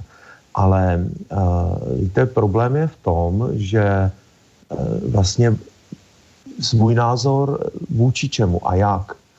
Uh, jestliže mám svůj politic, konkrétní politický názor, a ten svůj eh, konkrétní názor chci nějakým způsobem prosazovat, tak asi v demokratické společnosti takovou tou základní uh, cestou, jak to udělat, je stát se buď členem nebo sympatizantem nějaké strany, která prosazuje politiku, která mi je blízká. Ale má to svůj, samozřejmě, takhle, jasně, já vím asi, co chcete říct, slyším, jak se nadechujete, jasně, chápu, když výjdou do ulic uh, protestovat lidi kvůli nízkým mzdám. Nebo chápal bych, kdyby protestovali proti uh, dvojí kvalitě potravin, kdyby šli do ulic lidi, protože to se týká nás všech. To je záležitost občanské společnosti a je to průřezová věc. Uh, nízké platy, které jsou v České republice, o kterých se neustále omílá, my máme skutečně nízké platy a na Slovensku jste na tom velmi podobně v mnoha ohledech. Ve srovnání třeba s Německem. Eh, ta kupní síla je eh, významně menší. Eh, ano, týká se to zase všech občanů průřezově. Ale jestliže skutečně mám konkrétně nějaký politický názor, tak bych si měl být schopen najít někoho, kdo ten politický názor jasně vyjadřuje a prezentuje ho. Ale teď narážíme na to, co tady říkal předtím Petr Žantovský. Naše společnost je v mnoha ohledech rozdělená obrovskými příkopy různých názorů e, skupin, které vlastně nemají vůdčí myšlenky, protože politické strany v české společnosti nemají vůdčí myšlenky a ty vůdčí myšlenky nemají z jednoho prostého důvodu, protože amatéry, politik, politika je dneska záležitostí amatérů. To, čemu my říkáme politici, oni si říkají profesionální politici, nejsou nic jiného než amatéři, protože oni nedělají objektivně reálnou politiku, která by byla ve prospěch České republiky a ve prospěch občanů, kteří v ní žijí. A já vidím ty trendy i na Slovensku, protože i na Slovensku mám spoustu přátel a bavíme se o té politice a oni v podstatě říkají, hele, ty máš pravdu, teď, tak to je. Víte, kdy já jsem pochopil, že vlastně Česká republika, respektive tehdy to bylo ještě Československo prakticky, ale už eh, to bylo na spadnutí, eh, že Česká republika, že to tady špatně dopadne, eh, když byl nějaký pořád v televizi, já jsem to sledoval, a tam se ptali tehdejšího ministra, náměstka ministra vnitra, což byl Jiří, teď mě to vypadlo, no, kauza Helbik. No, ja neviem, možno Petr, ak by vedel pomôcť. Ale nevadí, však na tom až tak velmi ne, ne, Dobře, ne, na tom tom ono na tom dost záleží, protože on, tehdy padla otázka. Pane náměstku, myslíte si, že pan Langoš, ten byl tehdy uh, jmenován do pozice ministra uh, vnitra, a myslíte si, že pan Langoš je dostatečně profesionální na to, aby zvládl uh, minister, tak složité ministerstvo, jako je ministerstvo vnitra. A on tak jako se posadil do toho křesla, eh, zvedl v oči a říká, paní redaktorko, uvědomte si prosím, že profesionalitu získáváte jmenováním do funkce. A já jsem spadl z křesla a řekl jsem si, s touto zemí je konec. Protože pokud se k moci dostanou lidé s podobnými názory a budou to skutečně tímto způsobem řídit, tak tato země neskončí dobře. A tito lidé se skutečně k té moci dostali.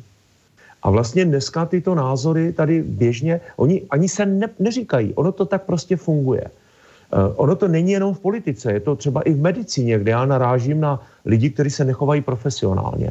Narážíme na to všude jinde. Říká, chybí nám odborníci. Mluví se obecně o tom, že chybí odborníci. Uh, máme spoustu uh, sociálních ekologů, máme spoustu lidí,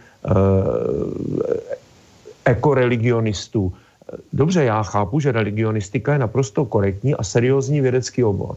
Ale co to je ekoreligionistika? To jsou věci, které jsou svým způsobem šílené. Tady ta společnost skutečně se dostává na úroveň absolutního amatérismu a improvizace i, na těch, i v těch nejzávažnějších věcech, jako je ta politika. A já si myslím, že právě toto je projev to, že občané nemají se kam obrátit, nemohou projevit svůj názor tím, že se přihlásí ke konkrétnímu programu, ten program pro, eh, podporují jako členové nebo jako sympatizanti, ale sledují obecně vyřvávané pravdy, které křičí dneska herci jako hlavní mluvčí, protože když si vezmete ten, eh, to obrovské zhromáždění na tom, eh, na, tom na, na té letné, tam hlavní mluvčí nebyli politici, tam neprosazovali politické strany svoje názory a neprosazovali tam konkrétní věci, které e, mají, prosazují a podobně. Ne, tam mluvili herci, baviči a podobná parta, která vlastně je, e, oni říkají svoje sentence. Vlastně dneska herci nahrazují politiky. A politiky se chov, politici se chovají jako herci. Vyspan Kalousek, to je, to je, ten se prostě chová, jenom říká svoje demagogické repliky, ale neříká nic konkrétního, neříká nic pozitivního jenom rozbíjí. A bohužel toto, je, toto není jenom eh, záležitost konkrétně té politiky, začíná se to projevovat ve všech sférách občanského života. Hmm. A to je ten obrovský problém, nejen u nás, ale začíná se to objevovat v rámci celé Evropy. Dobre, jedna vec je, viete, že kríza politiky, však na to poukázal Petr Žantovský, na to poukazujete aj vy, ale otázka poslucháča smerovala teraz k tej občianskej spoločnosti, k tým ľuďom. Aha. Ano, teraz, že, ale viete, já že... říkám, já s tím souhlasím, já jsem na to vlastně odpověděl. No dobré, ale viete, my Lidi poču... můžou vyjádřit svůj názor ne tím, že půjdou jednou za čtyři roky k volbám, ale že se přihlásí ke konkrétnímu programu a budou v rámci té strany konkrétní, které, která je jim blízká tím programem, tak budou fungovat. Budou, dejme tomu, když to bude sociální demokracie tak, jak má vypadat, jak to tady říkal Petr Žantovský, tak sociální demokracie stojí za, by měla stát za většinovou společností v podstatě. Sociální demokracie je stra, strana pro dolních 10 milionů. Ano. A pochopitelně ODS je strana taky pro dolních 10 milionů, ale těch, kteří mají zájem si sami řídit svůj život. Je to strana drobných podnikatelů, je to strana svým způsobem i velkých podnikatelů, ale zase na druhou stranu samozřejmě ty lidi, kteří by se združovali kolem ODSky, mají úplně jiné zájmy než lidi, kteří se združují kolem sociální demokracie. Ale dneska je sociální demokracie na nule, ODSka je na nule a za kým mají lidi lidi? Dobře, tak jdou zaherci do ulic. Čili lidi mají právo vyjádřit svoji v demokratické společnosti, to musí vyjadřovat ve formě demokratické soutěže. A ta demokratická soutěž je soutěž názorů, soutěž stran. Protože jakmile se ocitnou davy na ulici, začíná se se dostávat někam, eh, kde už to jednou skončilo třeba třetí říší takzvanou. No, a, a skončilo to špatně. Len viete, keby ste sa zase rozprávali s nejakým účastníkom na tej letnej, tak on vám povie, že ale teraz ja ho budem parafrázovať, lebo ja som tam samozrejme nebol, len teraz je mojou úlohou trošku to vyvažovať aj, aj tými inými názormi.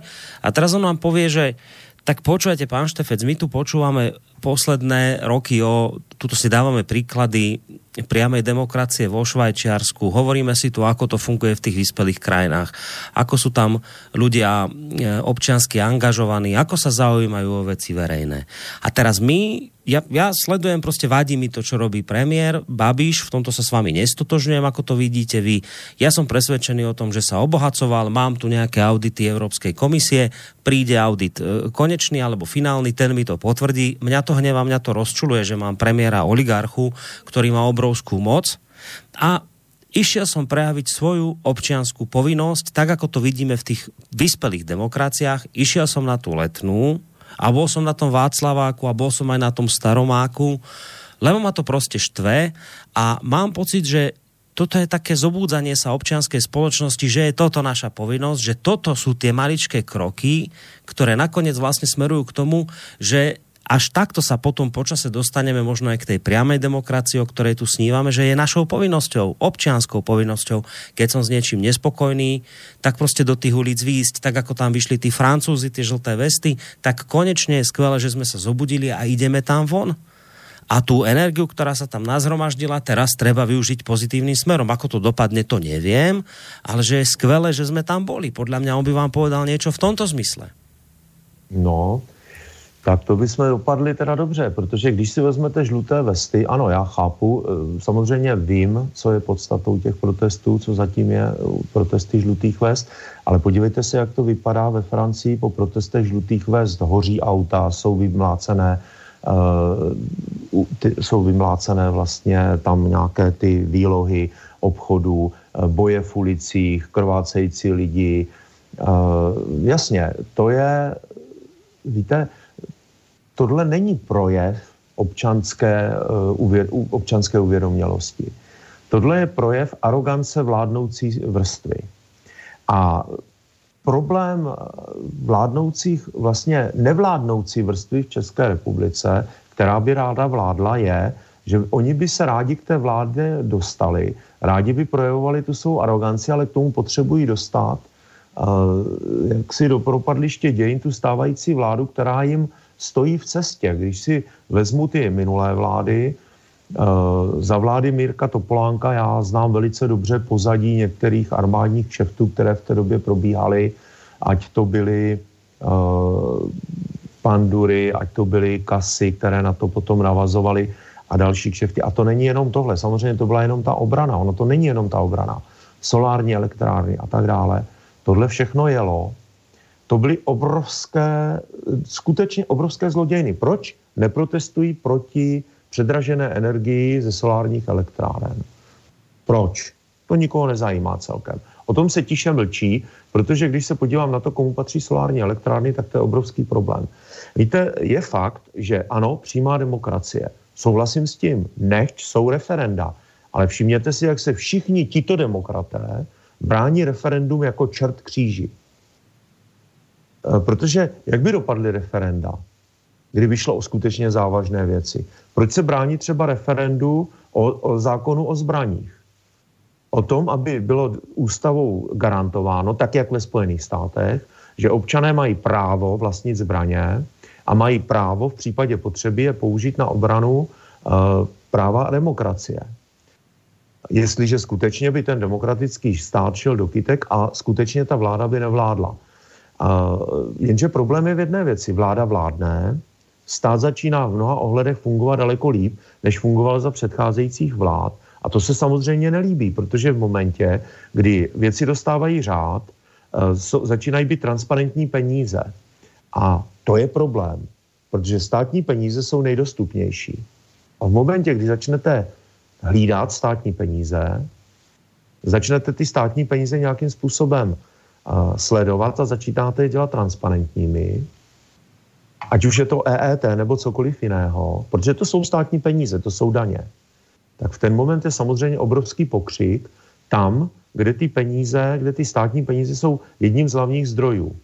E, zkuste dneska říct, že zrušíte neziskové organizace, které jsou paralelně placeny ze zahraničí abyste, a řeknete, můžete klidně říct, já chci omezit vliv Ruska a kdo ví, jestli tady některé nejsou placený z Ruska, tak to zrušme šmájem. To si nedovedete představit, co by vzniklo za humbuk tady. Kolik lidí by vyšlo do ulic.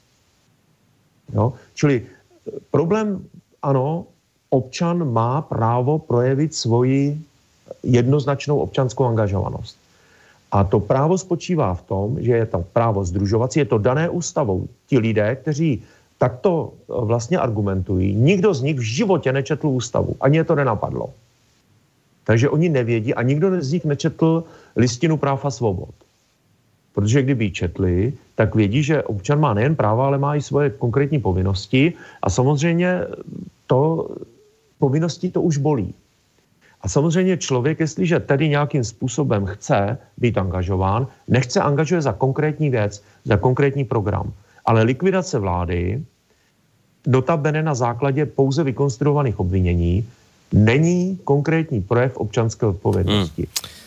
Dobre, máme tu otázku na Petra, takže teraz sa dostane k slovu a samozrejme môže zareagovať aj na to, o čom bola doteraz reč. Píše Milan, pre mňa podstatná otázka, ktorá sa v tejto súvislosti rieši, je to, do akej miery sú protesty občanov prejavom občianskej spoločnosti a do akej miery sú niekým moderované. Aktuálne protesty proti Andrejovi Babišovi organizuje spolok Milión chvíľok pre demokraciu, ktorý sa prezentuje tak, že ide o nadstranícku iniciatívu. Mám otázku na Petra Žantovského, ale to je v konečnom dôsledku otázka na obidvoch pánov samozrejme. Viete nám o tomto spolku povedať viac? Kto sú ľudia stojaci za touto iniciatívou? Jo, tak mám-li začít já. Mm-hmm. No, byla to otázka na teba od posluchača. Jasně, jasně, jasně. jasně. Ehm, tahle ta iniciativa je velmi uh, zajímavá uh, tím, že je generačně jinde, než byly ty iniciativy typu Impuls 99, ČT, věc veřejná, děkujeme, odejděte, cesta změny a podobně. Uh, tyhle ty party tehdy, co se jmenoval, to znamená v období 90, co já vím, 9, 7, 2000, 2002, tyhle všechny party stavěly celou svoji politiku na etosu listopadu 89 a na tom, že je to ta zrazená generace těch studentů, těch studentských lídrů, což samozřejmě byl, byla další flegna typicky česká, protože většina z nich byly bývalí funkcionáři buď KSČ nebo SSM, případě Moniky Pajerový dokonce městského výboru SSM v Praze a podobně, čili to to byli jenom, jenom účastníci mocenského půče jedné strany, jedné části strany komunistické vůči jiné části strany komunistické eh, a eh, lidé jim na to neskočili, protože, protože si dokázali sehnat informace a konec konců ti, ti mluvčí nebyli důvěryhodní a věrohodní vůbec. Neměli žádnou, žádnou eh, jaksi věrohodnost, žádnou, žádnou validitu. Tyhle ty mm, pánové jako pan Minář a další jsou o generaci mladší. Těm bylo někde kolem revoluce, když eh, tak se narodili někde pět let po ní, nebo dva roky po ní, nebo možná rok před ní, myslím o listopadové revoluci. To jsou lidé, kteří nejsou s nějakým způsobem zpěti s minulým režimem. To je, myslím si, velice zásadní poznatek, který je potřeba vzít v úvahu. Všimněte si taky, že na té letné vlastně nemluvili žádný takový ty klasický hrdinové minulosti, snad výjimkou Zdeňka Siráka, který tam už byl jenom jako takový, takový maskot, řekl bych, těch všech e, nesmyslných podobných revolucí před, před e, těch, těch, těch tří předchozích dekád.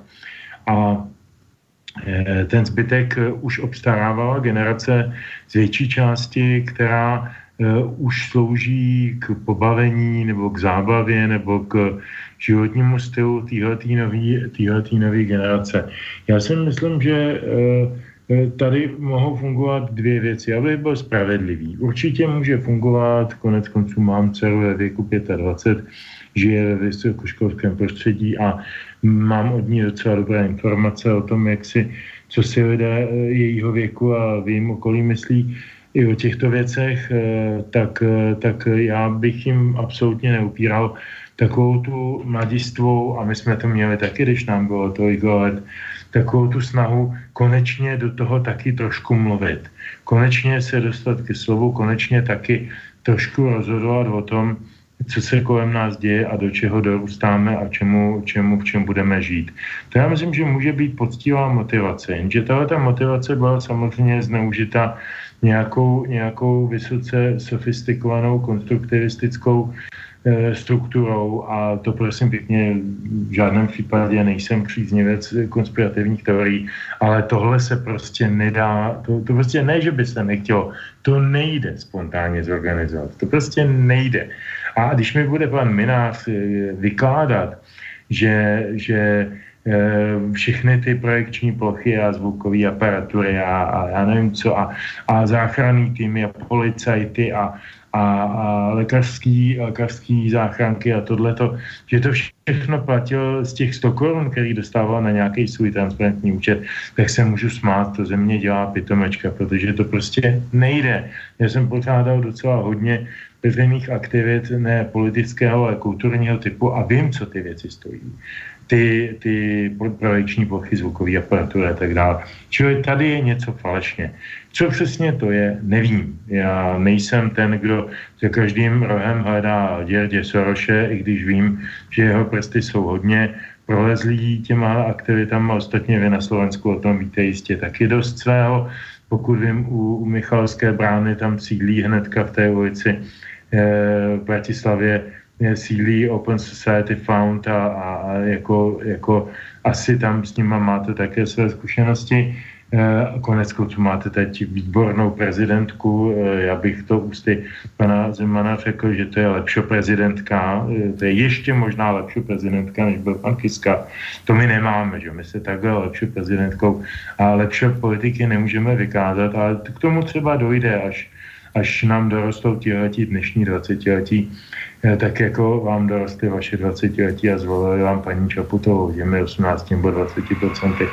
Eh, já to eh, stále, stále se pohybuju v rovině jisté ironie. Určitě v tom organizace nějaká je, určitě v tom nějaký záměr je. Všichni politologové, všichni počínajem Přežinským končí, ne, nevím, na koho si vzpomenu, se shodují na jedné větě – v opravdu důležitých politických okamžicích se nic, opravdu nic neděje náhodou. Nic není, není dítětem náhody. Dítětem náhody možná byla, možná, ale opravdu možná, e, psychopatická Drahomíra Dražská, která někde vypouštěla v Praze v listopadu 89 fámu o mrtvým studentovi Šmídovi, ale já myslím, že ani ta nebyla dílem náhody, protože to způsobilo potom velkou aktivizaci e, lidských empatí a tak dále, ale to bychom se vraceli zpátky do historie. E, každopádně e, Určitě je tady velká energie v mladých lidech. Jenom, a tak to, to bych jako se obrátil k tomu, co říkal pan Štefec, jenom oni vůbec nevědí, za čím mít, protože tyhle ty lidi většinou volili prezidenta eh, Hilšera. Eh, to, co provozuje pan Hilšer v Senátu dneska, pro něj musí být zklamáním, protože on je nudný, eh, nudný nositel krávaty, naprosto konformní, nezajímavý typ který určitě ne, nemůže splňovat jejich požadavky na tu nekonformitu, modernitu a tak dále. Stejně tak Piráty. Oni určitě volili Pirátskou stranu z velké části, protože jejich předseda má dredy, pan Terenčík má dlouhý vlasy, chtějí ten kopírovací monopol zrušit nebo omezit, chtějí, chtějí ty autorské práva uvolnit a všechny ty věci, které trápí lidi kolem 20, oni měli v programu. A najednou oni jsou tam v tom parlamentu, a, a v podstatě dělají to, co dělali komunisti v nejhorších časech, to znamená zakazovat, přikazovat, zakazovat, přikazovat, omezovat, limitovat. E, a to je, to je v každém jejich návrhu je nějaký zákaz nebo příkaz. Jo. Oni jsou dneska nejvíc levicová strana v České republice. Eh, levicová, ale takovým tím negativním způsobem. Teď nevím, nemyslím levici jako sociální výpomoc nebo jako, jako sociálně ohleduplnou politiku. Teď myslím tu levici takovou tu diktatorní, takovou tu orvelovskou. To je orvelovská strana dneska. Eh, a já myslím, že pro ty mladí to musí být velký zklamání, protože nejsou hloupí. No tak oni jdou to na to náměstí, protože tam vidí pana Mináře, který mluví jejich slovama ale pak tam vyleze nějaký marketer, který ho kdysi pro neschopnost snad nebo pro co vyhodil Babiš ze svého týmu a prohlásí, že, že zakládá eh, novou politickou stranu a že je potřeba energii tady tohoto náměstí nebo to, té letné přetavit v jasnou politickou ideu. Ale neřekne tu ideu, neví, o co jde, jde jenom o to zase dostat se ke korytu. Takže já myslím, že to bude další a další z mnoha frustrací a že to nemůže vést k ničemu dobrému. Mm. No a keď už máš slovo, tak si ho ešte podrž, lebo nám môžeš ďalšiu pesničku zvestovať. To nám tak akurát vyjde do konca. Máme už v tejto chvíli necelú polhodinku, takže tie dve pesničky stíhame. Tak pod na tú s číslom 3. Tu číslo tři z nás na to opravdu každý je o té, o té politice, o těch slibech a, a jmenuje se babička Mary. Štěchovická laguna, když dřímá v zadumaném stínu kordiler, pirát s krvavenou šerpu má šerif si láduje revolver, Píkovická, rýžoviště zlata, šeří se v příboji sázavy, ale za to krčmářova chata křepčí rikem chlapské zábavy.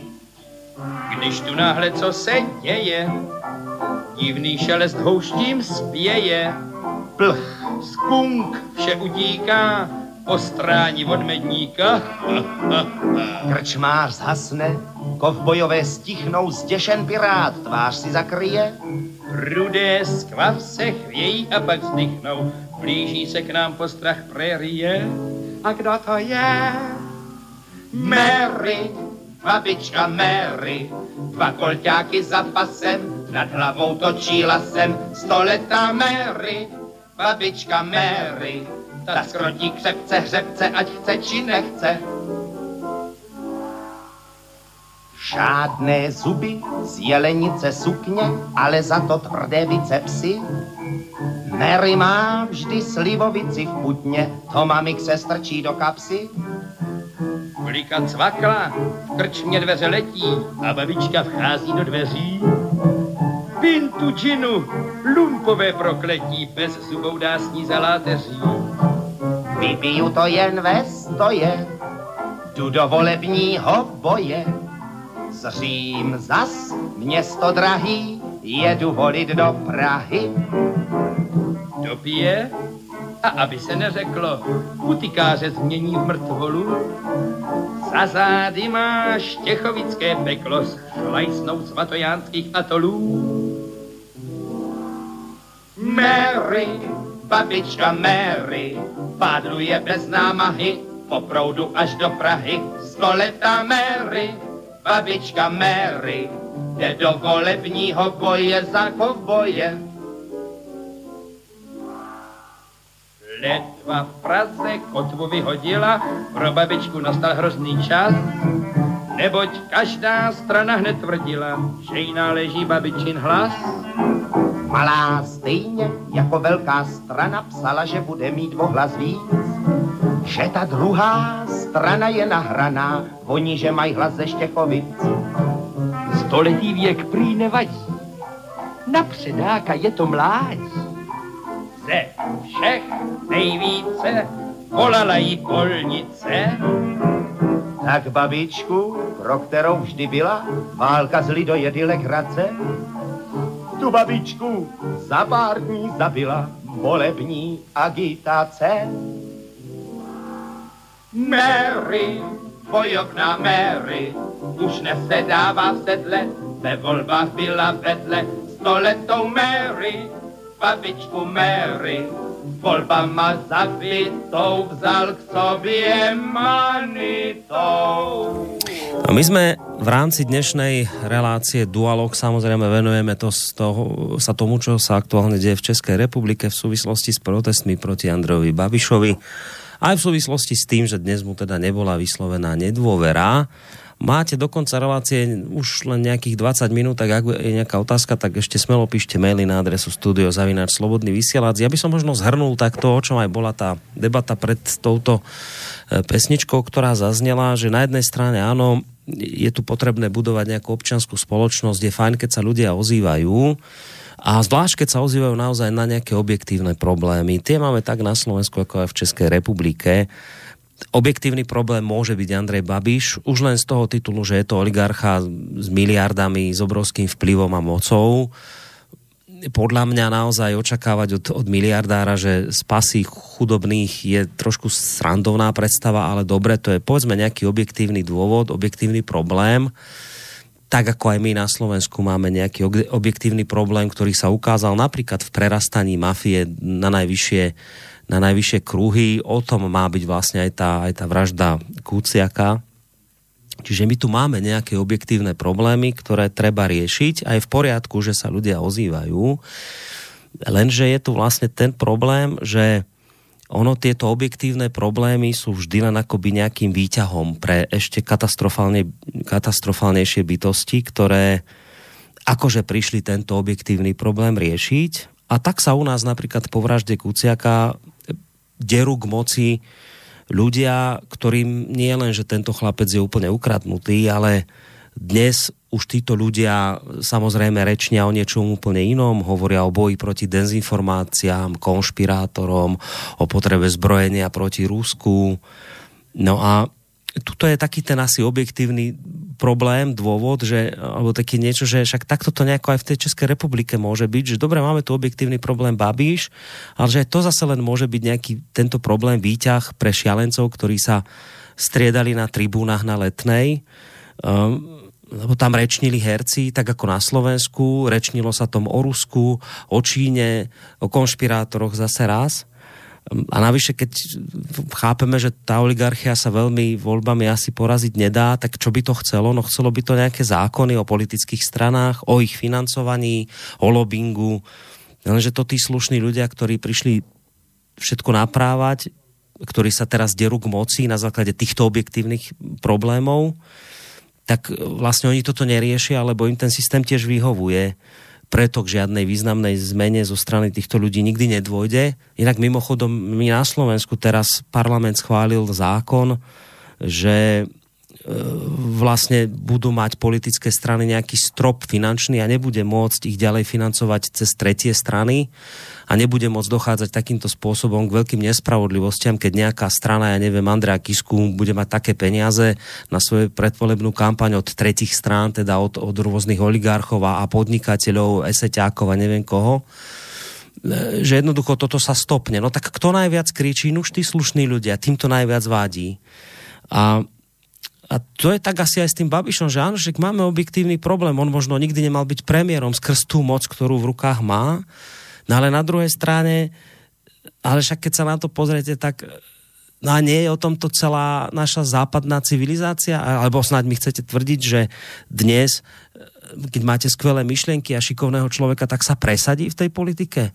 Vedie to všetko už len o peniazoch, o tom, kto si to dokáže zaplatiť. Padli tu slova o marketéroch, veď o tom to presne je buď si dokážete kúpiť médiá na svoje stranu a nakloniť si ich na svoju stranu, tak ako sa to deje na Slovensku, že firma nejaká e, súkromná prostě zafinancuje denní gen a, a tvárime sa, že je to v poriadku, zafinancuje si dokonca vlastnú politickú stranu a tvárime sa, že je to v poriadku, že ľudia, ktorí majú peniaze obrovské, tak tí dnes určujú prostě kurz politiky a takto je to prostě akoby so všetkým, čiže, čiže čo tým chcem povedať, že áno, my tu máme nejaké objektívne problémy, ktoré potrebujeme naozaj riešiť, ale tí, ktorých akože prichádzajú riešiť, tí sú ešte, ešte horšie bytosti, nebezpečnejšie v mnohých ohľadoch ako tí, ktorých akože ideme teraz nejakým spôsobom odstrániť, lebo sú pohromou pre túto krajinu. A preto hovorím, že zrazu počúvame o konšpirátoroch, zrazu počúvame o potrebe cenzúry, likvidovania nepohodlných názorov a toto je to, čo prostě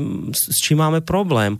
No a prečo to takto dlhšie hovorím, lebo tu vlastne s týmto súvisí aj otázka od uh, Mariana, ktorý píše takto a pýta sa teda vás obidvoch. My sme na Slovensku svedkami toho, že z hnutia za slušné Slovensko, ktoré brojilo proti Robertovi Ficovi, že toto hnutie už robí prvé prieniky do politiky a nakoniec sám bývalý prezident Andrej Kiska toho využíva, ani sa tým netají. E, moja otázka na obidvoch pánov je, či očakávate podobný scenár aj u vás v Českej republike v súvislosti so spolkom e, Milión chvíliek pre demokraciu, že či bude mať nejaké politické ambície. Takže toto je otázka na vás obidvoch.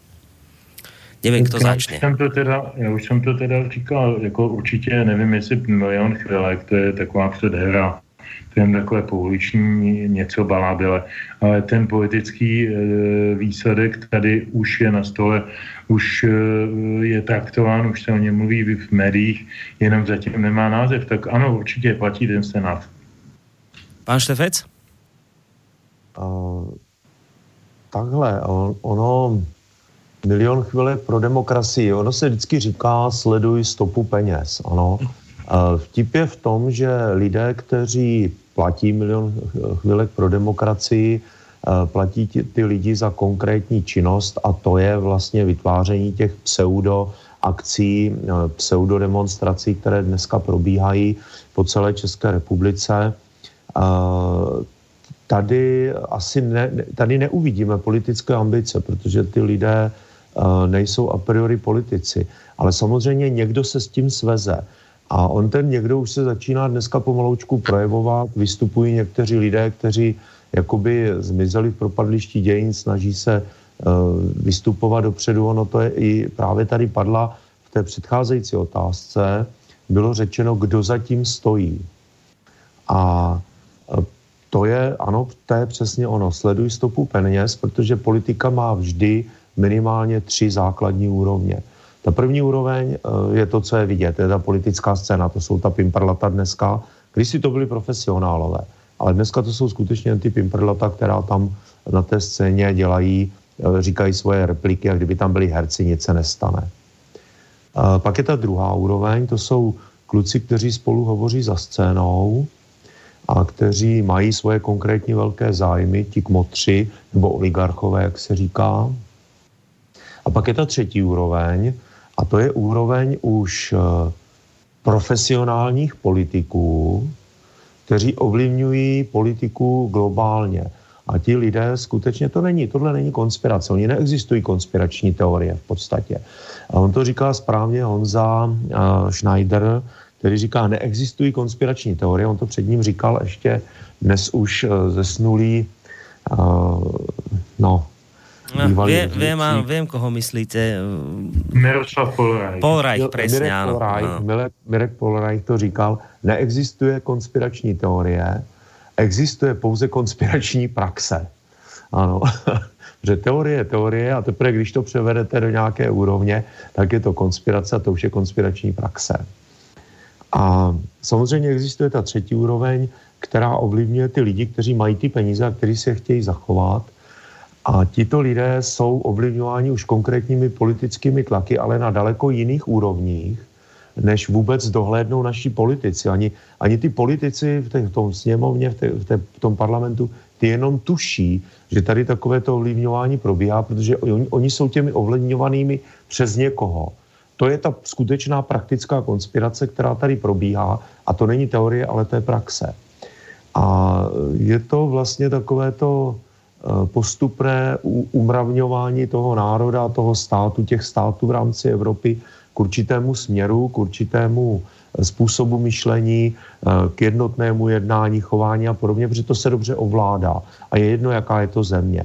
Když vytvoříte určitý konglomerát, vytvoříte mu vnitřní nebezpečí, třeba prostřednictvím vlastně migrace, vytváření prostředí, ve kterém se ty lidé mají strach, Eh, ti, kteří tam žili kdysi dávno zvykli na demokratické jednání, najednou je všechno jinak. A tak vlastně vytváříte prostředí, ve kterém se daří těmto lidem eh, prostě skutečně ovlivňovat.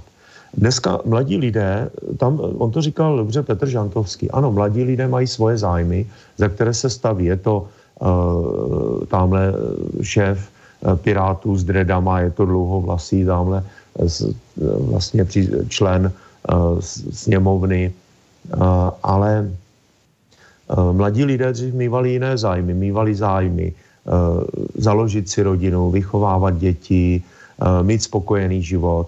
Dneska oni mají zájmy jiné, mají lepší, tele, lepší mobily, cestovat, vlastně žít bezstarostně. Dobře, to ti mladí lidé vždycky měli do určitého věku, ale potom prostě nastoupila taková ta, takový ten společenský trošičku tlak na to, aby uzavírali ty svazky, aby měli děti, aby vychovávali je, aby měli vlastně vztah k tomu státu, který jim vytváří pro to podmínky. Dneska ten vztah, já jsem nikdy nevěřil, že zažiju uh, objektivně realizaci komunistické ideje zániku státu. A já to dneska vidím in natura. Ano. To znamená, že my vlastně uh, žijeme v prostředí, které přestává být definované a kdy, kdy vlastně ani ti mladí lidé nevědí, za čím mají jít, jaká je jejich budoucnost. V cestování, eh, v programech Erasmus, eh, jít do zahraničí a tam vydělávat peníze, eh, nestarat se o děti, nestarat se o rodiče. Prostě ta společnost ztrácí tisícileté historické kořeny, které se osvědčily a dneska je tendence ty kořeny rozbít. A samozřejmě z toho ti lidé, kteří s tím souhlasí a jdou za tím, eh, tu ideu prosazují, aniž tuší, že tady ten základ je, tak ti lidé se samozřejmě dostávají k moci. A těch milion chvílek pro demokracii je pro některé z těch lidí vítáme k moci.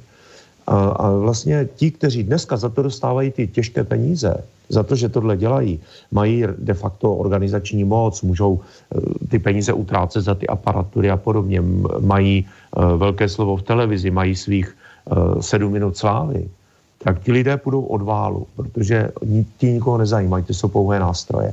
Ale na nich, na jejich zádech v podstatě vystoupají lidé, kteří do té politiky se dílem chtějí vrátit a dílem tam eh, chtějí prosadit nové lidi, nové tváře.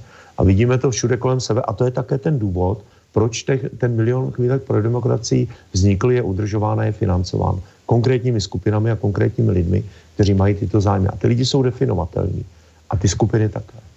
No, um, blížime sa pomalu do záveru našej relácie, takže asi by mala zaznieť otázka toho znenia, že ten Andrej Babiš jednoducho má nejaký iste, iste problém, lebo plná letenská pláň, to je dosť veľa ľudí, navyše, navyše teda je tu nejaký prísľub pokračovania v tých, týchto protestných akciách v septembri, respektíve novembri, myslím.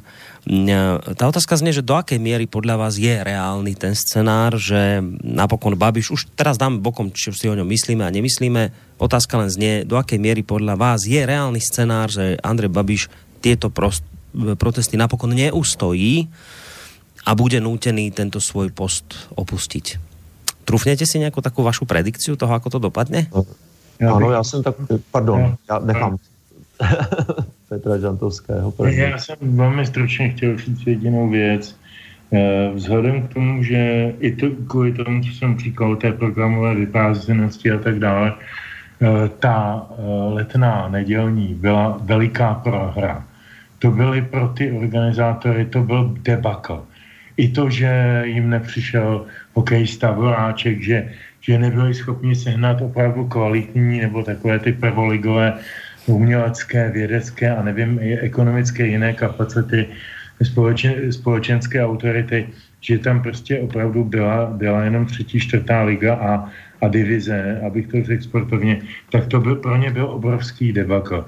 Oni si skutečně e, představovali, že o tamtuť vyhlásí pochod na Starkovou akademii, na, na defenestraci, nevím, co všechno možné, e, a že to bude triumfální vítězství, ano, a to byla triumfální prohra.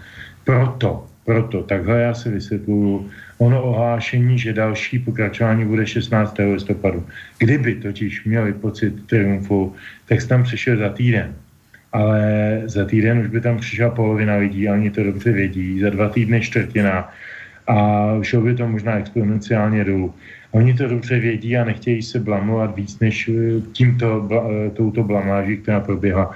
Já si myslím, že se o tom pojďme bavit někdy v listopadu, e, protože oni to budou samozřejmě chtít všechno oživit k tomu 30. výročí a mm. to bude nebudem téma i pro dualo.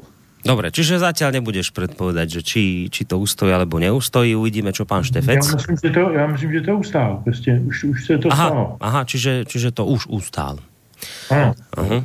No. Já bych řekl ano, já jsem v podstatě souhlasím, naprosto souhlasím s Petrem Žantovským, že milion chvílek pro demokracii de facto skončil. Ta demonstrace na letné, to nebyla demonstrace, to bylo v podstatě zhromá, lidové zhromáždění, něco jako lidová veselice. E, bylo to hluchý, prostě nemělo to žádný náboj, absolutně žádný.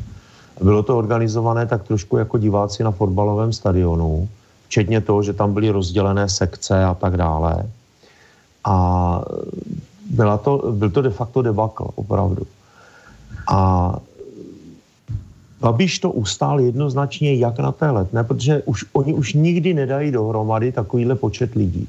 Protože ty lidi sami cítí, že začínají být trapní. Ano. A ten náboj tam zmizel. A toho 16. listopadu oni e, pouze tam, to bude něco, jak když budou pokřikovat na okraji toho davu, budou slyšet, protože bude poslouchat televize, ale jestli ty lidé půjdou ven skutečně, tak nepůjdou za milionem chvílek pro demokracii. Ty tam pouze jenom formálně budou se snažit stát v čele. Ale nebude to o nich vůbec. Jestli to bude takhle v tomhle rozsahu. Ale tam je trošičku uh, jiný problém. Uh, tady se totiž rýsuje další věc. Andrej Babiš nestrácí podporu. Ti lidé, kteří ho volili, by ho volili zase už jenom z toho prostého důvodu, že Češi nemají rádi, když se do někoho kope. A do Andreje Babiše se kope imrvére. A přitom ta jeho vláda je úspěšná, objektivně úspěšná. Dá se to doložit jednoznačně na konkrétních ukazatelích. I když já mu třeba vyčítám z mého pohledu, že kašle na bezpečnost a obranu, ale na druhou stranu zase tomu rozumím, protože i na firmách, kde, on řídí ten stát jako firma, je kolikrát ta ostraha takový otloukánek a ty lidi jsou nejhůř placený z celé firmy a podobně. Ale co, mu, eh, co, by, co se rýsuje, tak se rýsuje to, že kdyby dneska Andrej Babiš odstoupil, prezident jmenoval eh, vlastně eh, úřednickou vládu na základě jeho odstoupení jeho vlády. Dal tomu zhruba tři čtvrtě roku času, aby se eh, vlastně trikolora dala dohromady.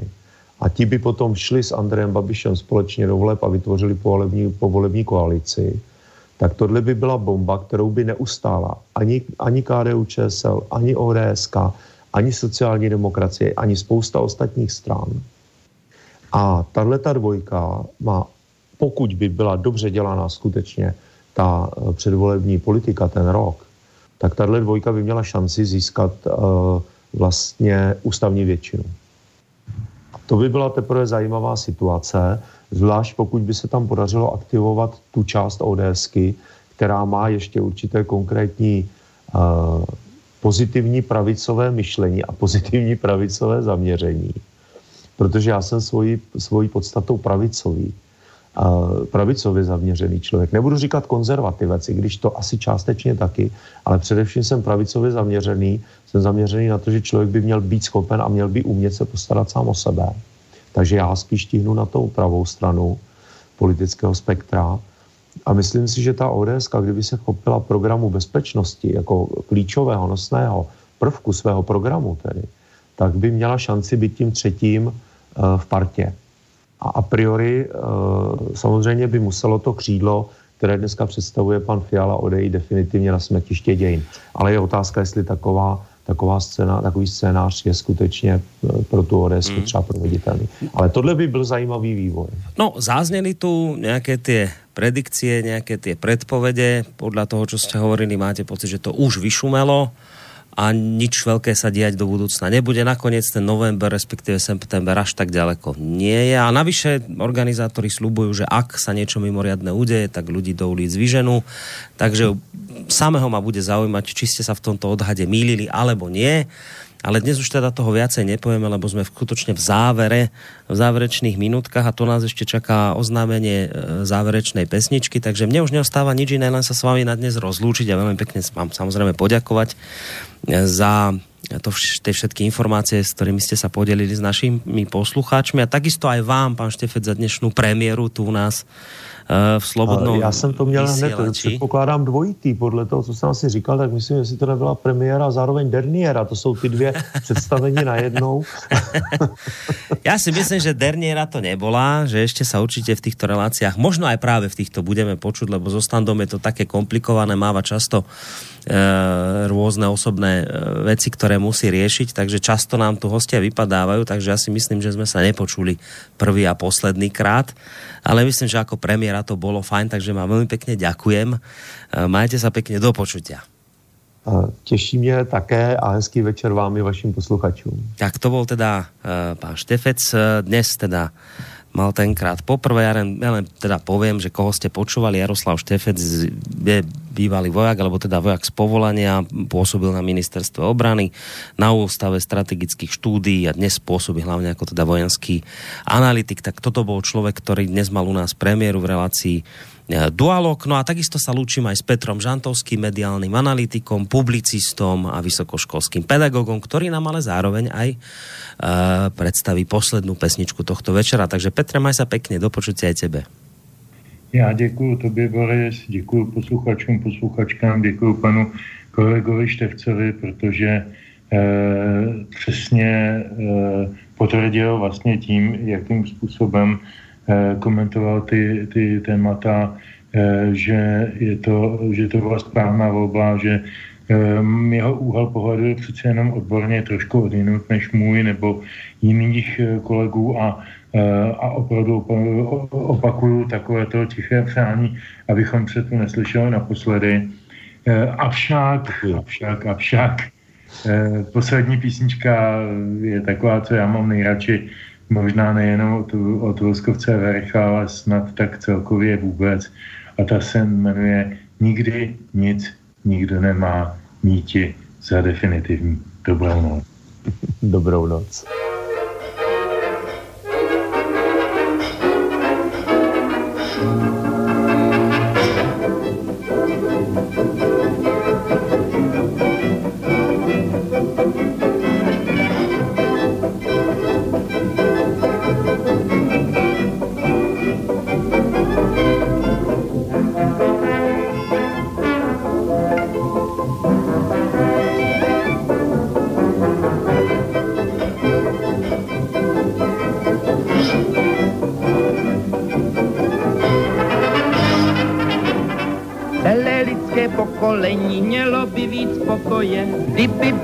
To, co není a nebylo to, co je. Nikdy nic, nikdo nemá, míti za definitivní. Ne, nikdy, nikdo neví, co se může stát. Řekne se, třeba, že se to a to stane tak a tak. Ono to pak dopadne docela naopak. Řeknete-li, dnes život je pes, co má být zítra, za zvíře, když je dnes pes, protože ani ten pes není dnes definitivní. Nevíte, zdali se, se psa nemůže stát.